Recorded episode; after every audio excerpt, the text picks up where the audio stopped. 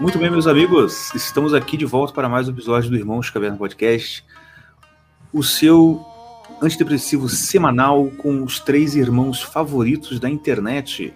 E hoje com um convidado muito especial, o nosso querido gato bandoleiro do Twitter, o Nagamojo. Opa, beleza? Tudo ótimo. Nagamojo vai falar com a gente aqui sobre Japão. Só que vamos falar de coisas elevadas japonesas, né? Nada de falar de anime, de hentai, de robôs gigantes. K-pop. K-pop. K-pop é japonês ou é coreano? É coreano, na verdade. Inclusive, hoje apareceu lá o vídeo né, do cara que é, fez, fez cirurgia plástica para ficar igual o coreano. Sensacional. Sério? Conseguiu ficar pior que aquele Ken humano, tá ligado? Que humano. Não, viu? A gente fala o que vocês quiserem, viu? Se for um assunto muito elevado, vou ter que sair correndo também, porque. não vejo nada, não. Mentira, Naga é fera pra caramba. Não, lá naquele grupo todo mundo é muito É, fera, cara. Eu que fico lá só ouvindo, de vez em quando faço, faço umas piadas sem graça. Mas o pessoal é lá é muito, muito cabeção. Pô. Porque qualquer dia eu vou marcar uma- um, um podcast com o máximo de pessoas de do grupo lá possível. O grupo é bacana, na né? do Twitter. O grupo é porreta. Grupo é bom pra caraca. Hum. E então, é, vou começar o- esse papo nosso aqui falando sobre. Aí, ó, já temos aqui o nosso testemunho, o melhor podcast do YouTube, com Olha certeza. só. Grande, grande senhor amendoeira. É o que, que é? Grande senhor amendoeira. Mandeu. Balsan. É o nosso Zadek. Com certeza. Pode crer, nosso site. E é verdade, a gente só não tá rico, mas qualidade eu sei que a gente tem. e o, tem o nosso também, esse aqui é o nosso amigo também de, muito, de longa data, sempre tá aqui com a gente. Você se conhece, Naga? O Quando João. Olha, Pode ter anime, o, o, o Enjon. Pode ter anime. Pode contar. Eu não, eu não conheço muito anime. Aliás, agora eu tô conhecendo um pouquinho mais. Né? Porque pra estudar japonês, tô ouvindo um pouquinho mais de anime e tal. Então agora eu manjo um pouquinho. Outro dia eu assisti lá o Kimetsu no Yaiba. Achei legalzinho. Pô, começou bem. É. é, o Mas Mordecai é o cara que sabe dessas coisas aqui da gente.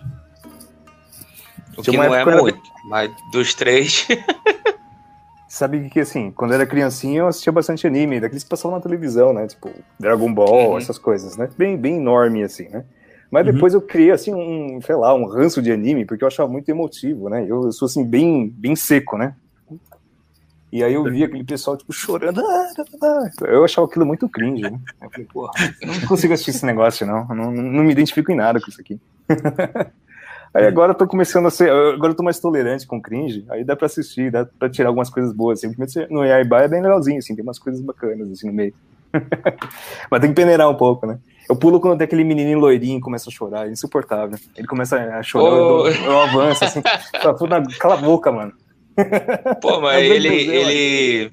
É, uma- é muito interessante, cara, o jeito que eles. Que ele... A gente acabou que a gente tá falando de desenho, né? Mas vamos lá. É, do jeito que eles construíram esse, esse personagem em particular é muito interessante, porque ele é. Ele dá raiva de assistir ele. Mas tem um motivo, porque ele, ele é o. Tipo assim, tudo no, em, em desenho, em filme, essas coisas, você tem aqueles personagens que eles são feitos de acordo é, para um propósito específico. Esse garoto, esse cara, é, ele, é fe- ele foi feito para um propósito muito específico de que é, é, todo mundo. Tipo assim, deixa eu tentar explicar direito isso. É, ele é como se fosse a representação do ser humano no desenho. Mas ele é, ele é meio extremista, ele é extremado pro, pro, pro, pra aquele monte de lamentação que ele faz e aquela choradeira, aquele negócio, e te irrita porque você se identifica com aquela criatura. Ah, que você sabe que ele é chato como ele, do jeito que ele é, come- do jeito que ele começa a falar, do jeito que ele começa, ah, não, não vou conseguir, e chora, e ah, eu não sei, eu não quero. É muito interessante. Eu tá, é porque eu faço, eu tô fazendo, eu tô escrevendo né, algumas é, análise de personagem. Ele seria o próximo. Ele tá sendo o próximo, na verdade. Eu vou, eu vou. Quando eu terminar, eu vou ter uma parada melhor para explicar sobre isso, mas é muito Entendi. interessante, Ah, cara. Esse personagem em espe- em específico, ele é muito interessante. Entendi. É, eu ele, é acho, feito pra, ele é feito para te irritar. é, eu acho que. Ele foi feito pra te irritar mesmo. Deixa eu, eu, tenho, eu, tenho, eu tenho uma leitura um pouco diferente desse personagem, né? Porque assim, você vê que ele é bem caricatural, né? Então aquele cara que tem dois extremos assim muito muito salientes, né? Então você tem a parte que é super passional, medroso, assustado, cagão do caralho, né? É, é assim, é, é o ser humano tomado pelas paixões, né? É o cara que não consegue fazer nada, ele, ele trava, fica chorando, mas de repente em algumas circunstâncias ele meio que esquece que ele existe, né? E de repente fica fodão. Né? Então, de repente, tem alguma circunstância ali que parece que ele, ele é, é, assim, o, o ego mais, né, mais passional, o lado mais carnal da, da, da personalidade dele, meio que desaparece e de repente ele vira assim um com tal, por assim dizer, né? E vira assim aquele grande espadachim, né? Então tem um pouco dessa coisa da, da Então, filosofia taoísta do- ali no meio, né? Do sentido de que o sujeito quando ele meio que se esquece de si mesmo, ele meio que se torna um com tal, então as ações dele, mesmo sem ele pensar, ficam perfeitas, né? Ficam totalmente adequadas àquilo que ele está fazendo, né? Que é, é um tema assim bem comum na, na na China e no Japão, né? A ideia do sujeito que ele, para ele ser excelente em alguma coisa que ele faz, ele tem que basicamente se esquecer, esquecer de todas assim essas essas movimentações dessas partes mais externas da alma dele, né? E aí parece que esse cara aí, esse tal de Zenitsu aí, ele é ele é o Zenitsu, né?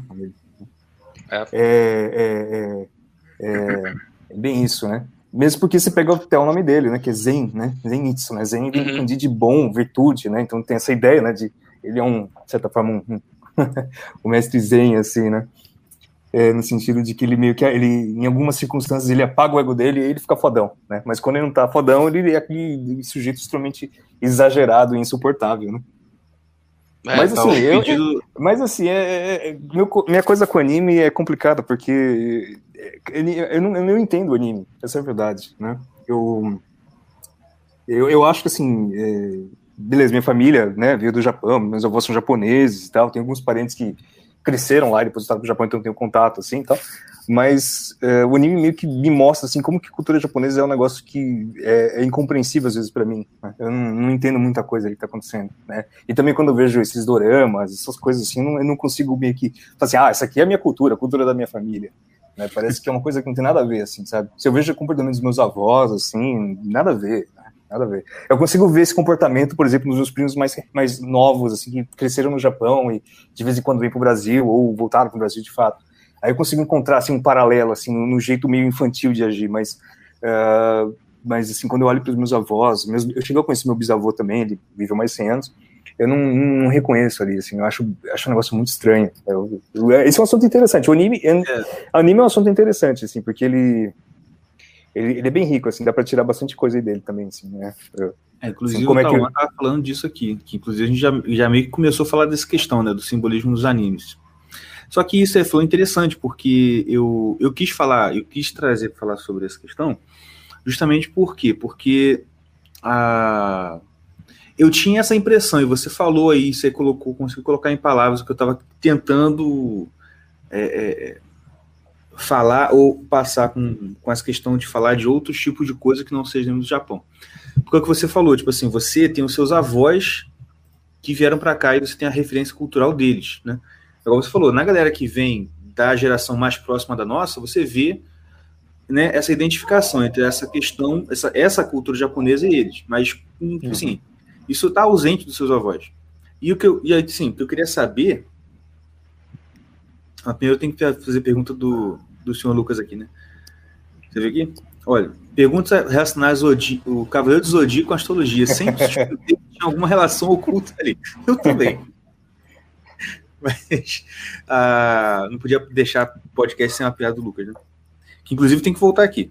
Ah, Não, mas o assunto do Zodíaco é interessante também, porque o Zodíaco chinês é totalmente diferente do, do Zodíaco sim, sim. que a gente verdade. faz no Ocidente. E eu acho que eles meio que se baseiam no, no, no Zodíaco do Ocidente, né? Que é curioso. É, Acho, né? porque- eu, pior que eu- eu nunca assisti muito os Cavaleiros do Zodíaco. Eu nem sei do que se trata, pela verdade. Eu também não via muito, não. Mas sim, você vê pelos nomes dos cavaleiros que é realmente baseado mais no, no, no Zodíaco Ocidental. Agora, o que eu queria te perguntar é o seguinte: qual, o, o que, que você pode dizer assim pra gente? Porque a gente sabe zero, a gente não tem ninguém que seja de cultura japonesa, etc e tal. O que, que, que coisas da cultura japonesa que você olha e fala, não, isso aqui eu identifico porque eu vejo nos meus avós, por exemplo? Hum, assunto complicado, hein? Cara, hum, eu não tenho uma resposta pronta assim para você, tá? Uhum. Não, não, eu te botei Mas... na saia justa mesmo. Desculpa. Eu, é bem complicado falar isso, porque, de certa forma, meus avós, eles é, chegaram aqui jovens, né? É, uhum. Quem tomou iniciativa de ir para o Japão foram os meus bisavós, né? Então, meus avós eram novinhos, então eles vieram para cá, jovens, né? Então, eles têm muito de brasileiro aqui, né? Então, assim, embora tenha, a gente consegue perceber, assim, a permanência de algumas, algumas, alguns temas, né, recorrentes, assim, na cultura japonesa, na vida deles, né? Uhum. Uh, é, eles se adaptaram muito bem ao Brasil, né? Tanto é que meu, por exemplo, meu avô paterno, ele já é falecido, né? Mas uh, ele tinha mais contato com a cultura japonesa, né? Porque a parte paterna da minha família era bem mais ligada com esse tipo de coisa, né? Tinha meu tio avô chegou a ser presidente de umas instituições culturais, umas coisas assim, então eles eram muito mais ligados a essa uhum. parte, né? E aí meu avô, ele, ele, ele sempre gostava muito de, de ver sumô, etc, etc. Então era um cara bem mais ligado à cultura japonesa do que meu avô materno, né? Mas esse meu avô paterno, depois ele voltou para o Japão, né, né, naquela época de decassegues, né, então no, mais ou menos no final da década de 80, nos 90, o Brasil estava meio fodido, o Japão estava naquele boom econômico, então muitas pessoas iam para o Japão para ganhar um dinheirinho. E você, assim, ah, quer saber? Meu, meu trampo aqui de ele era tintureiro, não está dando muito certo, então vou lá também, eu já sou japonês mesmo, então não vou nem como decassegue, né, eu vou lá visitar meus parentes que estão lá e arranjar uma grana. Ele foi lá como intérprete, né, tinha alguns tios meus também tinham ido também, né, uhum. E aí ele foi lá, mas ele voltou um tempo depois, né? Porque assim, olha, eu pergunto assim, você prefere o quê? Japão ou Brasil? Ele, Brasil, né? Já tô, já tô adaptado aqui, né? Sim. Então assim, é então assim, meus avós, eles já foram já bem ocidentalizados, né? Sim, sim. Não tem aquela e... coisa saudosista, né? Tipo, oh, não, não tem, tipo, a minha terrinha, nem nada. Isso nos meus avós uhum. era bem mais forte, né? Meu, meu bisavô materno, ele era um cara, tipo, nacionalista japonês mesmo, assim, né? de, de integrar grupos terroristas nacionalistas japoneses, né? Caraca, ele, sério? É, sério. Ele tem uma história de vida bem, bem curiosa, assim, né? Porque ele é um cara que é, assim, todos os meus membros, de, todos, toda a minha família, assim, veio de alguma família que era, de uma parte da família que era um pouco mais bem situada, né, socialmente, mas depois perderam tudo, né, por causa de vicissitudes do destino, por assim dizer, né. Então, uhum. eram pessoas que, de alguma maneira, eles tinham um certo nível cultural, né, mas ao mesmo tempo estavam numa posição social ruim, né. E, e aí, meu tataravô, ele acabou é, entrando, começando a trabalhar em uma mina de carvão, né, porque era o trampo que tinha na época, né. Uhum. E aí teve um, um desastre ali, ele morreu no acidente de, de carvão, né? Desabou ali, tudo, morreu um monte de gente. E aí, meu, meu bisavô ele era criança ainda, minha, minha tataravó, ela não conseguia cuidar dos filhos, né? ela tinha vários filhos. E aí, como ele era mais espertinho, ela falou assim: quer saber? Vai pra rua, né? vai pra rua e ganha sua vida aí na rua, né? E aí ele, criancinha, foi pra rua, né? Viver de mendigo mesmo, né? Criança uhum. de rua né? Uhum. E aí eh, tem um grande assim um blackout na história, a gente não sabe muito bem o que aconteceu, mas de repente ele já estava trabalhando como fotógrafo, né? Então era bem quando estava eh, era o boom da fotografia no Japão, né? No final, comecinho do século XX. E aí uh, e aí ele começou a ganhar dinheiro com isso, né? E aí ele montou a família dele e tal, mas assim não dava muita grana, então ele decidiu vir para o Brasil. Né? E aí no Brasil que teve todo aquele lance, né? De que depois com a Segunda Guerra Mundial e um pouco depois da Segunda Guerra Mundial também é, muitos japoneses eram acusados de serem espiões, né? Então eles não podiam falar japonês, não podiam se juntar, não podiam fazer nada, e Vargas perseguia, e depois Dutra perseguia e tudo mais, né? E aí tinha toda aquele, aquela fake news, né, de que o Japão ele não tinha perdido a guerra, porque, porra, como é que o Japão vai perder a guerra, né? A gente uhum. ganhou aqui da China, a gente ganhou da Rússia, né? A gente, pô, né? Nunca perdemos uma guerra exterior. Veio, veio, né? Veio, sei lá, o Kublai, o Kublai não, veio aqui o, o, o, os generais do Khan e a gente ferrou com os caras, né? A gente, a gente é nação divina, né? A gente é nação, né? A gente é o centro do mundo. Como é que a gente vai perder agora para esses americanos aí? Como é que a gente vai perder para esses caras aí? A gente que derrotou a China, a gente que derrotou, né? A Rússia. Uhum. Uh, então, é, a gente é aqui é a, única nação que tem única dinastia, né? Porque o Japão acho que é o único país que tem uma dinastia só, né? Então é a mesma uhum. família desde o comecinho, desde os começos primordiais ali, né? Até agora. Então eles se achavam realmente destinados a isso, né? Destinados e, e predestinados a, essa, a dominar toda a Ásia, né? Então Sim. a ideia de que eles tinham perdido e que o imperador, que era um ser divino, tinha sido, né? Tinha se humilhado para um generalzinho ali, era muito estranho, né? E aí começou a circular várias várias fake news, né, na, na colônia, falando que não, a gente não perdeu coisíssima nenhuma, isso aqui é tudo uma conspiração aqui dos caras, e, né, e, e, era justificado, porque eles não tinham acesso a, a rádio, jornal, era tudo proibido, não podia nem conversar né, em grupo. Então, uhum. metade da colônia meio que falou assim, quer saber, a gente ganhou, na verdade, né, eles, eles começaram a se chamar de catigumes, né, os grupo, o grupo do, do né, do, do, dos vencedores, né, os outros eram os makigumes, né, os que tinham perdido e tal.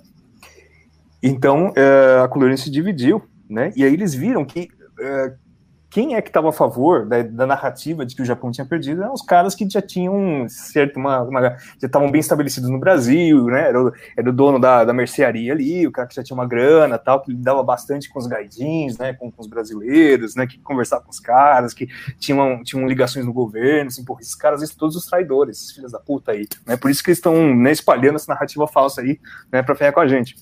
Uhum. Então surgiram alguns grupos terroristas mesmo que matavam, né? Matavam, ameaçavam, enfim, fazendo um monte de coisas. Esses japoneses que eram vistos como traidores, né? Uhum. Esses caras aí que, né? Ah, é, a, a, ideia de que os caras, como estavam numa, numa bonança, né? Eles estavam traindo na, o imperador, né? E aí meu bisavô, ele integrou, fez um papel bem periférico, né? Num, num desses grupos, né? Que era o, que, é, que que, que matava os caras. Meu, nunca, meu bisavô nunca matou ninguém, né? Mas ele criava porcos para os caras, eh, cedia né, o, o espaço lá para reuniões e coisas do tipo, né? Tô ligado. E, e, então ele era um cara assim, bem. Ele nunca aprendeu português, ele se negou a aprender português, ele era um cara bem tradicional, assim, né? Uhum. E aí a minha bisavó, né, a esposa dele, ela era uma pessoa também que para mim é um grande mistério, assim, quem era essa pessoa, porque esse meu bisavô eu cheguei a conhecer, né? Porque ele viveu mais de 100 anos. Minha bisavó não conheci. Mas é uma pessoa que, assim, quanto mais eu conheço da vida dela, mais assim, ela me parece misteriosa, porque ela parece ser uma pessoa extremamente culta, né? Que meio que é, entrou numa, numa, numa circunstância ali de, né, de, de pobreza total, assim, né? É, de um jeito meio estranho, porque. É, e ela sempre, minha mãe conta, né, que ela era uma pessoa bem, assim, é, educada, né? Só falava um japonês mais culto, né? Naquele japonês de de, de camponês, né, um japonês mais culto, e ela sabia todas as histórias do teatro no, né, uma vez eu recentemente vi uma trupe japonesa, né, apresentar uma uhum. peça no, né, o Funaben, que, uh, que fala, vi meu avô, filho dela, né, uhum. e aí ele conhecia toda a história, conhecia todos os personagens, eu falei, porra, né, meu avô não é uma pessoa culta, né, falei, pô, uhum. de onde que, né, como é que você sabe dos caras, ele sabia detalhes, assim, da espada do, do, do, do herói ali, da, da narrativa, eu disse, ah, minha mãe me contava, né, então, assim, e aí depois eu descobri que ela sabia tocar vários instrumentos japoneses, né, e conhecia teoria musical, essas coisas, né, e isso conheci, descobri por causa da, da, da, irmã do meu avô, que me contou, assim, então é uma pessoa que me parece meio, meio misteriosa, assim, né, uhum. e, e, e, ela meio que dissuadiu meu bisavô a, a, a participar desse grupo, né, de, de, de terroristas, né,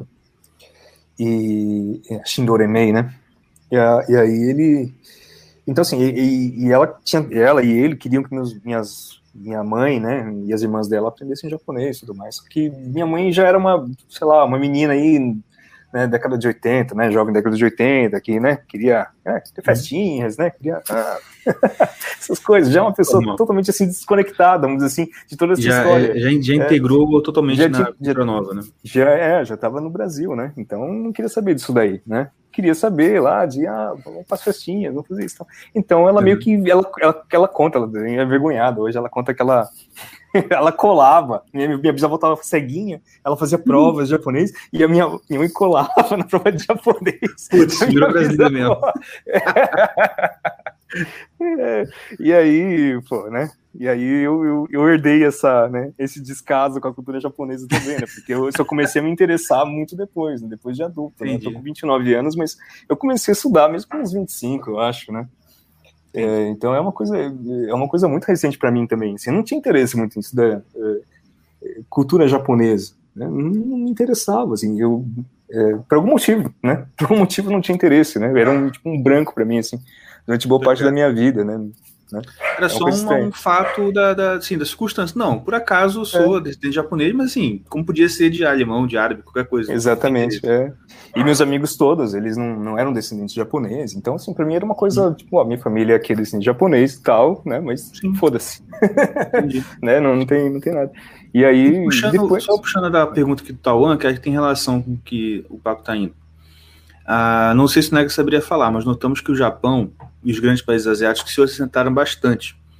Ocidentalizaram, né? O K-pop é boy band americano, por exemplo, sim. Só que Uhum. mais viado ainda do que boy band americano. O que na cultura ocidental atrai os asiáticos? Cara, é uma boa pergunta. isso? A gente tem essa ideia de que a cada 25 anos a gente muda de planeta, né? Se a gente viu, por exemplo, eu sou da década de 90, né? Se a gente olha a década de 90 hoje, é um negócio totalmente diferente do que é hoje, É, né? Do mundo verdade. hoje. E se a gente pensa na década de 80, até antes de 70, né? Vai voltando, vai voltando, vai voltando. Parecem universos verdade. distintos, né? Parecem universos muito diferentes, né? A gente pode dizer assim que depois da, assim, da revolução industrial, o mundo muda de cara assim radicalmente, né? Em poucos Uhum. anos. E no Japão não é diferente, né? O Japão é, uma, é um, um país que teve uma mudança cultural brutal, brutal, brutal. Isso tem a ver com aquela com sua pergunta também, né? Do que, que eu vejo do Japão dos meus avós. Meus avós, meus bisavós vieram antes da Segunda Guerra Mundial, cá. Vieram na década de 20, década de 30, né? Então, eh, o Japão ele já estava se ocidentalizando desde a abertura Meiji, né, no final século, segunda metade do século XIX, mas ele não teve ah, assim, aquela avalanche de cultura ocidental que aconteceu depois da Segunda Guerra Mundial, né? Então, assim, a gente pode dizer o seguinte: o Japão era uma nação relativamente fechada até mais ou menos o século XIX, né? Era um, era um país que tínhamos assim o, o seu budismo, o seu shintoísmo, as suas, né, as suas tradições ali, um pouco de influência taoísta, influência, né, confucionista, né, um pouco de, de tudo isso daí, né? Então era uma mistura de cultura indiana, cultura chinesa e cultura autóctone, né? Que eram, assim, o, o- assim, várias práticas xamânicas distintas de cada região, né? Então era mais ou menos uma, essa era assim, a composição cultural do Japão da época, né? E de repente, né? E, e, assim uma outra influenciazinha cristã também, né? A gente pode dizer, o, o cristianismo infelizmente não vingou ali, né? Mas teve uma época, principalmente no século XVI, que ele foi forte no Japão, né? Mas depois eles foram suprimidos. Mas tinha alguma coisa, assim, algum resquício de cristianismo ali, né? Uh, mas de repente, assim, no século XIX, né, quando você teve a reforma Meiji, eles tiveram que abrir os portos para a Inglaterra, principalmente, mas para todos os países ocidentais, você teve assim, um grande boom de cultura ocidental. Então era cool, né? Se você era uma pessoa da cidade, você tinha que ter é, participar de festas ao modo ocidental. Então os japoneses, que geralmente usavam os hakamas, usavam aquelas roupas ali, eles meio que começaram a usar é, roupas ocidentais porque era, era a moda daquilo. Então se usava roupa ocidental porque, pô, né, o progresso usa roupa ocidental, né? Então era muito comum Uhum. gente nas cidades. E, por exemplo, isso era tão forte, né, que geralmente tem aquela figura do último samurai, né, o último samurai do Japão, né? Ele até E- cita isso aqui do, do filme. É, então, o, o, Saigo Takamori. Saigo Takamori é um herói da terra da- do meu avô, né? Meu avô tem um quadro do Saigo Takamori. Eu herdei esse É quadro mesmo? dele. Caramba. É, não, não dele, né? Não da mão dele, né? Mas o quadro da figura dele, né? Não, mas esse, E- esse aí que você ele- falou é o personagem do filme O Último Samurai? Não, não. Eu, Ah, tá. é baseado bem em instante. É, o Não, Takamori. mas, é, mas é baseado, né? Mas Baseado, realmente era um baseado. cara que foi pra lá e tal, isso, essa história assim? Não, não, não, não. O Saigo Takamori era um japonês. Não, ele já- foi Ah, tá, tá, o último samurai. Ah, entendi, entendi. Agora entendi. É, tá. Uhum. ele é conhecido como o último samurai, né? E ele. E ele. Só que assim, né, a gente imagina o sujeito lá, o Musashi, né? O cara lá com a espada e papapá. Mas se você vê os- o- as pinturas da época, na verdade, o cara ele usava roupas ocidentais e usava armas de fogo, entendeu? Então, até o último samurai era um cara que já tinha. É, muito, já tinha sido ocidentalizado em muitas, muitas coisas, embora ele defendesse assim, a, a ética guerreira, né, a, a casta dos samurais, etc. Ele, ele criticava muito né, essa burocratização da classe dos samurais, etc., durante o período Tokugawa, etc. Mas era um cara já ocidentalizado, pelo menos né, no modo de guerrear, no modo de se comportar, né, a presença física dele ali, né, e tal. Então, assim, o japonês, no final do século XIX, já estava bem ocidentalizado, né? E a literatura também, né? Se você pega os grandes escritores, né, final do século XIX, começo do século XX, eles eram todos ocidentalizados, eram pessoas que estavam lá lendo, sei lá, Edgar Allan Poe, querendo copiar, é, era- eram coisas mais ou menos isso, assim, sabe? Então, eles eram mais ocidentalizados, né? Então, é, e E, e beleza, ok. Aí depois a gente teve a Segunda Guerra Mundial. E depois da Segunda Guerra Mundial, aí, né? Aí não teve jeito, né? Porque eles foram obrigados a abrir as pernas, né, para o Ocidente. Então tudo foi americanizado. E é engraçado, porque se você vê os filmes do, do, da década de 50 e tal, aquilo ali é extremamente ocidentalizado. Eles copiavam todos aqueles filmes, assim, americanos, né? Todas aquelas tramas americanas. Mais ou menos assim, teve aquele fenômeno no filme Elvis Presley, né? Que você pegava um sujeito que era cantor, ou era um, era um, assim, um artista completo, ele fazia filmes, gravava músicas. Isso aconteceu muito no Japão, aconteceu no Brasil, aconteceu em todos os lugares, né? Uhum. E lá você tinha algumas figuras bem famosas, né? E, e que, que, eram atores, cantores, compositores, e, é muito interessante. E aí tem uma figura que, que é impossível não, não falar quando a gente está falando desse assunto, que é o Yukio Mishima, né?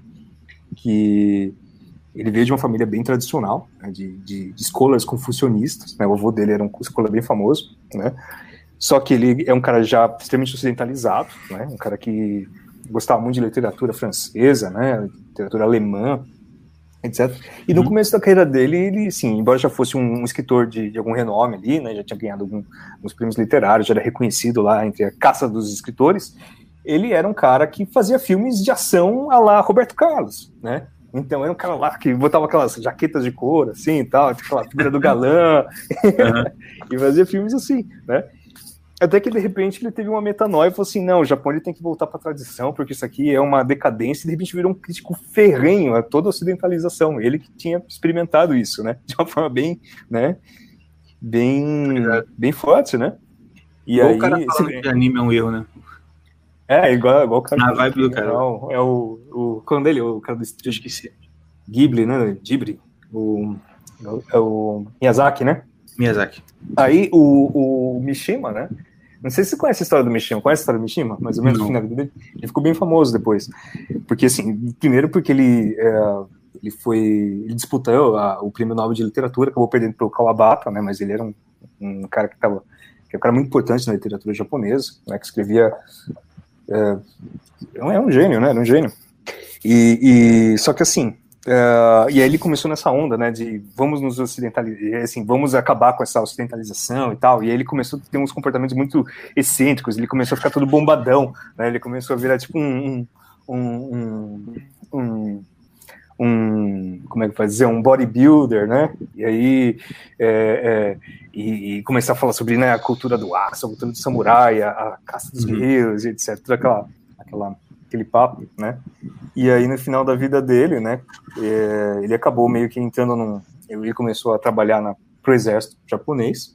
Ele criou um grupo lá meio esotérico de pessoas que eram muito ligadas a ele, né, que, que defendiam a volta à autoridade do imperador. E aí ele de, fez um, um, um, esquema estranho, que ele invadiu lá um parte do exército lá, resolveu fazer um grande discurso lá para os militares, falou, não, a gente precisa restaurar o poder do império, etc, etc, etc. Voltou e fez um harakiri, pá, né? Ele e um, um, outro cara do grupo. Fez um harakiri, né? E aí, uh, isso não era da década de 70, né? 1970. E isso, isso chocou os japoneses, né? Porque, assim, você, né? E o Japão, isso era engraçado, porque outro dia a gente, alguém compartilhou lá o comercial da Varig, né? falando sobre viagens ao Japão na década de 70, né? E aí um dos comerciais da Varig, né, tem a Rosa Miyake cantando a musiquinha da Expo 70, que foi uma grande, é, é, uma grande exposição que teve na Gazeta lá em Osaka, né, que viu gente do mundo inteiro, né, o progresso da humanidade, aquele bem, bem aquele discursinho globalista, né, o progresso uhum. da humanidade, né, vamos unir todos os povos, agora com, com avião a gente vai e não sei o que lá, não precisa mais ficar não sei quantos meses no navio, agora a gente pode ir um dia só, né, então, todo aquele papinho assim, né, e bem no ano, acho que um mês depois do da Expo 70, o Yuki Mishima faz esse discurso, né, televisionado em rede nacional, e o Yuki Mishima, o escritor lá que ia ganhar o Nobel, pá, né, e o cara entra lá e pum, faz um harakiri, né. Para os japoneses isso aí foi um, assim, um, um, que que é isso? um assombro. O harakiri? É, tipo, é, é, o sacrifício, o cara, ele corta a barriga dele, aquela coisa bem de samurai mesmo, do cara que se matar. Isso, cara? É, o cara se mata, ele corta a barriga e depois vem outro e arranca a cabeça dele. Tá, então é. Mas teve alguém para arrancar a cabeça dele ele só teve, cortou Teve, teve. Puta merda! Dois, é. é. E aí. Isso foi em rede nacional? Assim, o televisado, televisionado? Ah, o discurso dele, sim. Ah, depois, quando ele foi fazer o Harakiri, ele meio que entrou, né? Do, do ele tava Ah, numa sacada, né? De um prédio, e ele entrou e ele fez lá. Né, mas a- logo depois o pessoal da TV entrou lá e falou assim: pô, o que aconteceu? Pô, e o Yukio Mishima ele acabou de se matar. Ele se matou, ele acabou- cabeça dele tá ali. Ele, ele acabou de, de, de fazer um Hanakiri, né? Ele acabou de fazer um, um Jisatsu, um Jiketsu, né? Aqui, né? E aí, ah, e aí todo mundo, e os japoneses assim já não entendiam mais aquilo. E aquilo, se você vê, por exemplo, a reação das pessoas àquele evento, foi muito estranho, porque eles não entendiam mais aquilo. né? Eles não entendiam mais a estética É. guerreira, não entendiam Eu mais o eu falar sacrifício isso. guerreiro. Eu ia falar isso, que assim, pra gente se escandalizar, eu entendo, mas pensei, poxa, pensei que o pessoal no Japão não ia se escandalizar.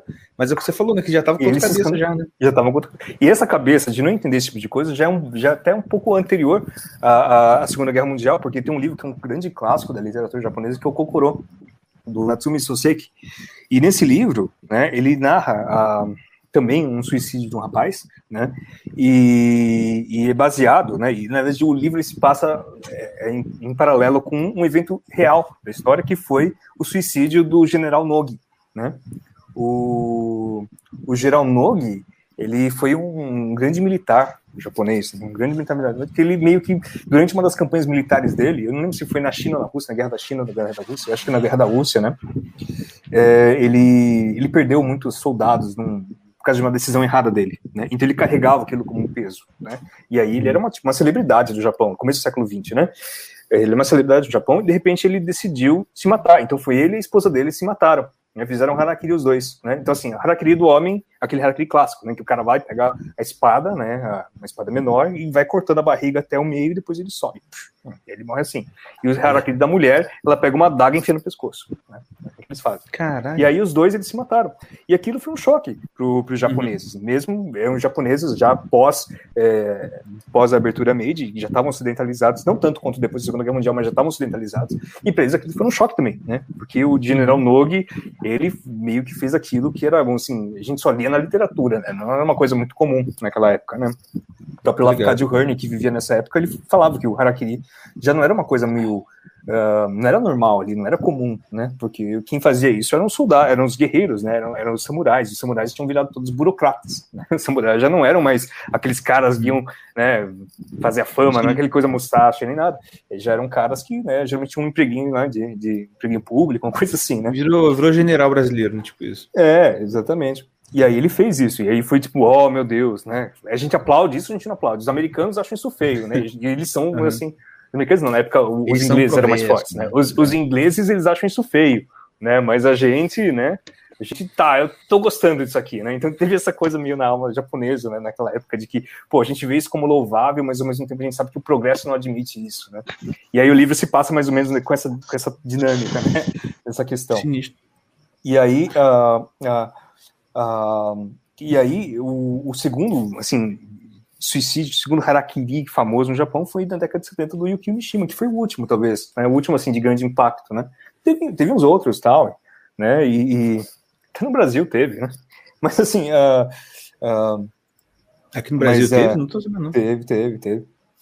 Mas assim, aí o. o, o é, e aí foi um choque, né? Porque os caras não entendiam mais aquilo. Realmente, eles agora não entendiam. Na década de 70, década de 70, os caras só queriam saber de, sei lá, rock and roll, né? Não sei, né? Já era uma cabeça totalmente ocidentalizada, né? Os japoneses já estavam, eles já estavam meio que engolidos pela, pela indústria do entretenimento, né?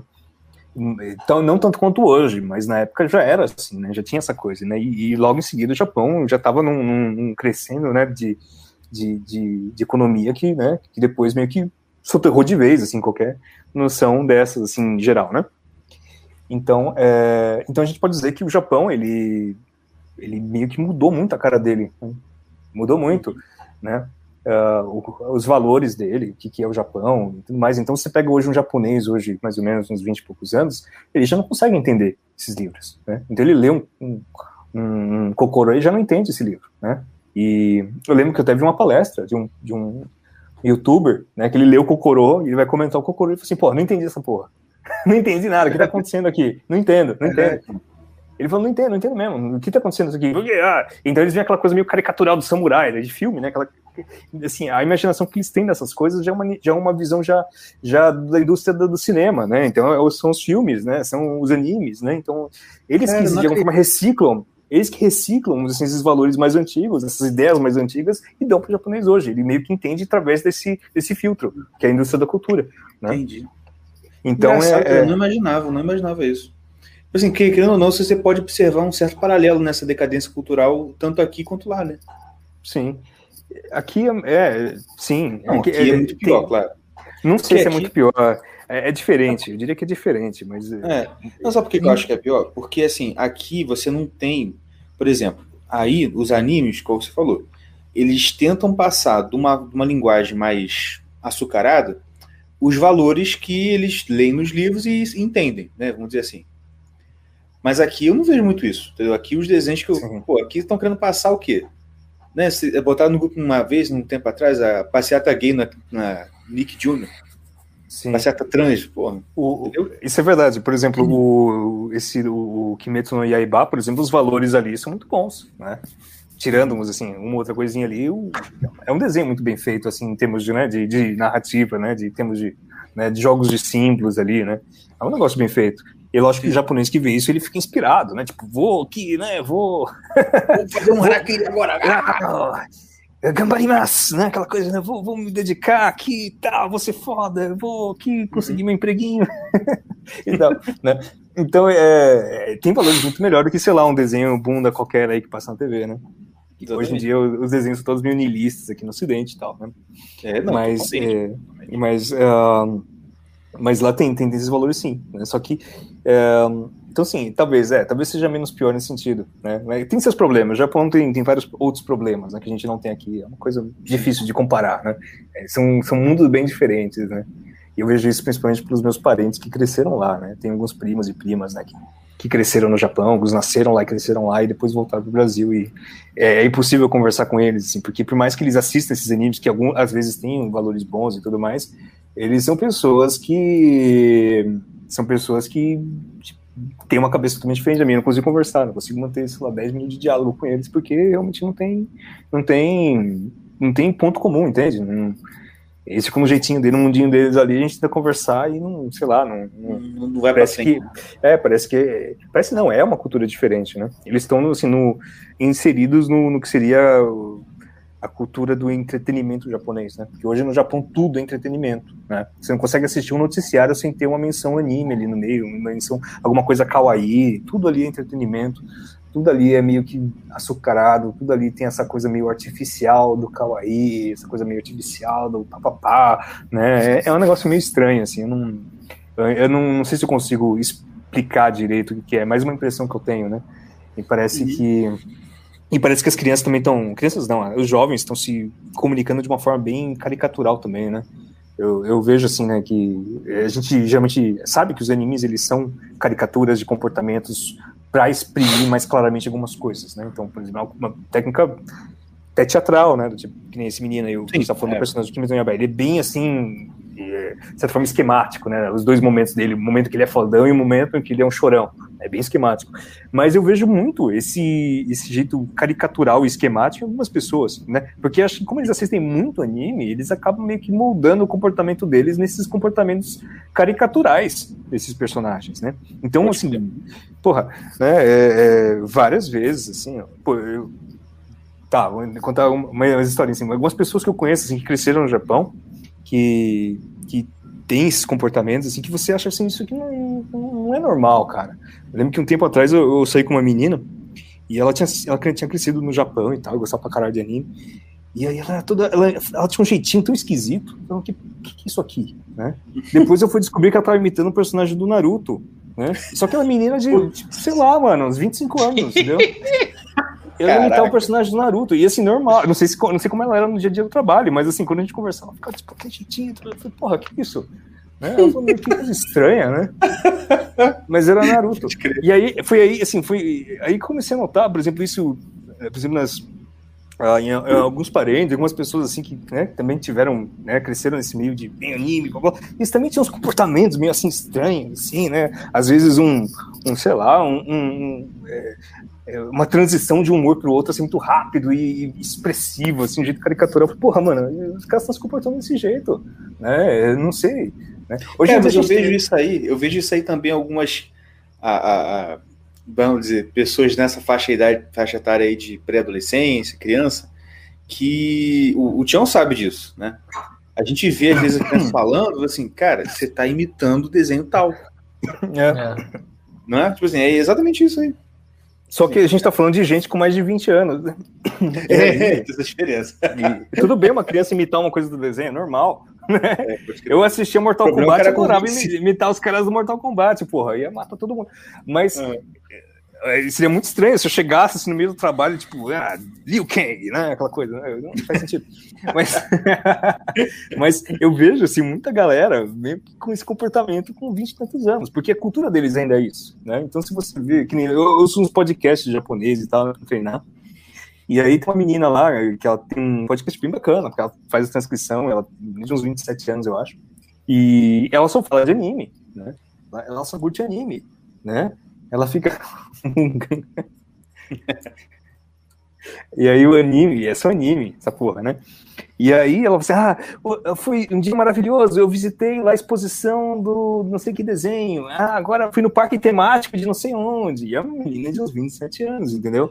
Uhum. A minha, é, provavelmente os pais dela já, né, já tinham uma família aos 27 e ela tá lá indo em exposição de anime, de videogame, de desenho, mais. Então, assim, você tem essa coisa muito bizarra no Japão, que é um entretenimento que meio que tomou conta da vida inteira das pessoas, né? E, e lá é, um- é um- é uma coisa meio estranha no Japão, assim, né? Porque geralmente a gente, qual que seria assim, o foco natural da cultura? Qual que seria a fonte? Foco não, a fonte natural da cultura. É religião, né? Só que você vê, É. por exemplo, assim, o que é a religião no Japão hoje? Não é, né? Não tem religião no Japão. né? Não existe isso. né? No Japão não existe religião. Né? Existe uma confusão de coisas ali, mas não é religião. Né? Então, assim, ah, você vê, por exemplo, os jovens, a maior parte dos jovens são ateus, mas não aquele ateu Dawkins. É um ateu do tipo, vá, vou no templo ali, vou fazer uma reza para passar aqui no- nos testes que eu preciso fazer da escola e tal, né? Vou participar aqui do Obon, vou fazer isso, vou fazer aquilo, né? Mas não é uma coisa tipo, aqui temos uma cosmologia completa de, e aqui a narrativa de como que a vida funciona, para onde que eu vou, é... não tem nada disso, né? É, é, Nenhuma, nenhuma preocupação de ter uma vida, não, vou ter uma vida piedosa aqui, porque. né, Nada, nada. Ixi, nem um pouco. Os valores deles são valores no máximo que eles viram no anime. Do tipo, sei lá, viu One Punch Man. Então eu quero ser foda nisso aqui. Então você foda que nem One Punch Man aqui nessa coisa. então, esse é, o, esse é o valor. Eles usam o anime mesmo pra, como, assim, um, pra dar uma narrativa, dar um esquema de vida pra eles. Porque eles não têm religião, né? E, e eu lembro que, assim, Apesar às vezes que... Desculpa, só pra cortar rapidinho. Porque eu, eles têm uma, uma mitologia muito grande também, não tem? mitologia, você diz, tipo, a deusa Materaço, essas coisas? É, essas coisas, assim. Ah, isso aí não. Na verdade, assim, isso é praticamente inexistente para eles, assim, no, no, assim, no sentido de cultura para dar vida para eles. Eles leem isso na escola, tipo, escola assim, olha, tem a deusa Materaço, tem aquilo ali, mas eles veem isso como, tipo assim, história do Japão antigo, entendeu? Eles falam, nossa, que engraçado isso aqui, né? Ah, Eles não veem aquilo como uma parte, isso faz parte da minha vida, da minha cultura, isso aqui... Nossa, aquilo- se tem uma coisa que, tem uma coisa que me irrita é o jovem a gente falar uma coisa dessa assim, tipo, ah, que engraçado. Tipo assim, caraca, mano. Que Não, raiva. mas é exatamente isso. Eles veem isso como personagem de anime, né? Tipo, a deusa Materaço, eles já imaginam um anime, assim, né? uhum. Porque tem umas coisas meio, ani- meio animes no, nesses textos antigos, né? É até engraçado, né? Outro dia eu É, tava até, tentando até aquele rastrear vídeo do. Aquele vídeo do, do, do, do, Moisés lá com anime, eu achei, isso, É. inclusive, sensacional. Sensacional. Mas tem Mas umas assim- coisas muito engraçadas, do tipo, sei lá, vem um deus ali, ele tem que enfrentar outro deus, aí transforma o braço dele numa colu- uma espada, e outro braço num não sei o que lá. Então tem umas Uhum. coisas bem de anime ali também, no, no Kojiki, no Nihon Shoki e tudo mais. Então eles leem isso, então eles veem como anime, né? Então eles não, não é uma coisa tipo, ah, vamos aqui rezar para Deus Amaterasu. Não, isso aí não, não faz nenhum sentido. E, na verdade, arrisco a dizer que isso nunca fez sentido no Japão, na verdade, né? Porque o Japão, ele... é, toda essa mitologia era uma coisa muito, assim, focada na família imperial, entende? Era uma mitologia da família imperial de alguns lugares, né? Mas se você ia, sei lá, para outro canto do Japão, os caras nunca ouviram falar disso, desses deuses. Ah, o Okuninushi no caminho, ah, quem, quem? Hã? Hã? Como é que é? Hã? Né? Nunca tinha ouvido falar. Né? Então não era uma cultura assim no japonesa, tá, tá, tá. Cada província do Japão tinha uma cultura diferente, né? Você tinha um, assim uma um elemento comum que era de certa forma um animismo xamânico, uma coisa mais ou menos assim, né? Alguns ritos, né? De sentido, a ideia de que tem tudo é cheio de deuses, né? Como o Tales de Mileto fala, né? Tudo é cheio de deuses, né? Então os camis estão em todas as coisas. Tem os espíritos da floresta, os espíritos, não sei o que lá, os espíritos dos nossos ancestrais. os- Então isso sim, era uma cultura comum, né? Essa ideia meio xamânica, né? De estar tá tudo prenhe de, de coisas sagradas aqui, a gente tem que fazer tudo isso aqui, tá, tá, tá, que era uma mistura de, de um monte de coisa. Mas uh, uma cosmologia, assim, porque a gente pega o Kodik, né? Que talvez seja o, o, o texto religioso mais antigo, fora alguns, algumas preces aqui e colar, você vê que aquilo ali já também não era. A gente geralmente é vendido aquilo como se fosse assim, a cultura original japonesa antes do, da chegada do budismo e tal. Cara, isso é fake. Porque se você pega o, o, o você vê que ali foi escrito por alguém que tinha estudado muito taoísmo. Né? Uhum. Aquilo ali é cosmologia taoísta. Né? O Kojiki, o que narram assim, esses primeiros deuses e tudo mais, é cosmologia taoísta. Né? Então, é, todos os símbolos ali são taoístas, né? todas as dinâmicas né? a relação dos cinco elementos, né? é, é são cinco elementos da, da, da cultura taoísta, né? tudo ali é taoísta. Então já é uma coisa já, até mesmo a palavra Shinto, também é uma, uma palavra de origem chinesa, né? Então assim, a, a é, então a gente não, não, sabe muito bem, né? Que, que, que era essa cultura autóctone japonesa, a gente não tem muita noção de qual era a religião, a gente sabia que é uma coisa meio anímica e tudo mais, mas essa mitologia que a gente aprende como se fosse a mitologia original japonesa, não era bem assim, né? Ele era, vamos dizer assim, a forma que o, a família imperial entendia essas coisas, né? Então, é uma junção de várias tradições ali que fazia sentido naquela região onde a corte era importante, né? Mas não era uma coisa geral, né? Geral mesmo era, vamos dizer assim, essa coisa meio, né, de... Essa coisa que eu falei, né, meio xamânica e tudo mais, né? Que, aí tem um milhão de deuses diferentes, cada um lugar tem as suas deidades e tal. Né? E depois, quando chegou o budismo, claro, aí depois o budismo ele se espalhou e, e, e também várias vertentes de budismo, várias coisas, várias escolas, várias tá, tá, tá, né?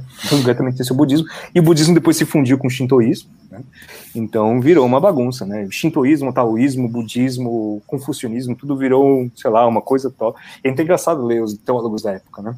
que eles meio que tentavam bolar uma teoria meio perennialista, assim, de ah, qual caminho corresponde a qual bodhisattva aqui do budismo e tal. Então, umas coisas meio engraçadas, de umas correspondências, assim, né, de, né como se fosse né, uma, uma coisa só. Então, é, e aí, claro, isso tudo meio que foi se perdendo no, Japão, né? O Japão começou a ficar cada vez mais próspero, cada vez mais é, é, voltados em cidades, né? Então, a religião também é uma coisa que não, não prospera muito bem em cidade, né? Vocês já perceberam isso? Quanto mais cidade, menos religião tem. Verdade. E aí, uh, uh, e aí, uh, e as pessoas foram perdendo um pouco disso, né? E aí, final do século XIX, começo do século XX, começou a entrar muita influência estrangeira, né? E o que entrava aqui não era coisa de muita qualidade, né? Entrou muita coisa ocultista, né? entrou muito um budismo já ocultista e tal. A gente pega, por exemplo, alguns dos maiores expositores modernos do budismo, tipo um DT Suzuki e tudo mais. Você vê que o cara tava lendo lá, e tava lendo Heidegger e Madame Blavatsky, entendeu? Aí você pega, por exemplo, eu tenho, meus avós paternos são budistas, também a vertente que eles seguem lá do, do, do budismo, que é o budismo Nichiren, né, mas é um Nichiren já moderno. Você vê o fundador lá, o cara, já, o cara dialogava com também, é, só com autores ocidentais, né? O cara tava lendo Hegel ali, né?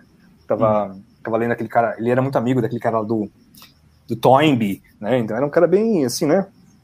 Ele era um cara bem ocidentalizado e tal. E depois, uh, esse pessoal aí do, da da teosofia meio que tomou conta de, de muita coisa ali. A teosofia é muito, é muito forte no Japão de uma forma diluída. Né? Várias dessas religiões novas que surgiram né, no Japão, depois do pós-guerra, foram muito influenciadas pelo, pela, por essa visão é, teosófica mesmo, né? Então é bem esquisito isso, né? Porque a gente acha que teosofia é uma, uma bizarrice assim de, né, de, de, de, de europeu e ocidental e tal. Mas não, no, no Japão o negócio é, é, forte também, né? E às vezes de uma forma bem estranha, né? Tem umas religiões muito esquisitas que ganham adeptos estranhos, né? Recentemente me chegou a atenção, chamou a atenção a uma religião que está crescendo bastante, que é tal da Rap Science, que tem uma das cosmologias mais bizarras do universo, né? Que você tipo tem lá aquela, o cara que... Tipo aquela, é, é, como é que chama? Que tem, tem uns, uns atores famosos que são, isso aí é é, tipo, tipo Cientologia. a Sintologia, tipo a Sintologia, é. uma coisa bem... A Sintologia também teve influência da teosofia, né? Mas, assim, todas essas maluquices ocidentais, todas essas maluquices nova era, bem que tem influência disso, de alguma forma ou de outra. E, e, no Japão não é diferente, né? E aí, quando você... E aí, que nem, não vou falar nomes envolvidos e tal, mas, assim, uma pessoa que eu conheço, que é um amigo meu, ele me chegou assim, ó, meu irmão, ele tá entrando nessa religião, essa religião é muito louca. Né? Então toma esse livro aqui, ele me deu esse livro para ler. Ele me emprestou o livro do, do Rap Science. E basicamente a cosmologia do cara é o seguinte: olha, o tal japonesinho lá, que o Hokawa, ele é o Cristo Buda encarnado hoje, né? É reencarnação do Cristo Buda, né? E é um japonesinho escroto, assim, um carinha enradinho lá, um burocratazinho de merda. A história do cara é muito engraçada. Ele era tipo um, um, um cara que trabalhava no World Trade Center, né? Tipo, não sei o que ele fazia lá, mas era um cara tipo comércio exterior, enfim. E aí ele uhum. começou a fazer umas experimentações, descobriu Blavatsky e tal, de repente ele descobriu, parecia um ser de luz, assim, pra ele, falou assim, olha, cara, você é o, o, o Cristo Buda aí, né? Você é a manifestação de uma árvore cósmica chamada El Cantare. El Cantare, é uma árvore cósmica, com sombreiro, né? E aí, uh, e aí, e, e sim, você vê as fotos, o cara enche assim estádios, estádios, estádios, né? Cara, e até chegou no Brasil, tem, tem um templo enorme aqui perto de casa, dessa porra. negócio. Sério? Sim, é um negócio assim, não vou dizer que é bonito, mas assim, perto do que tem em torno é bonito, né? Pelo menos tem uma forma ali, né?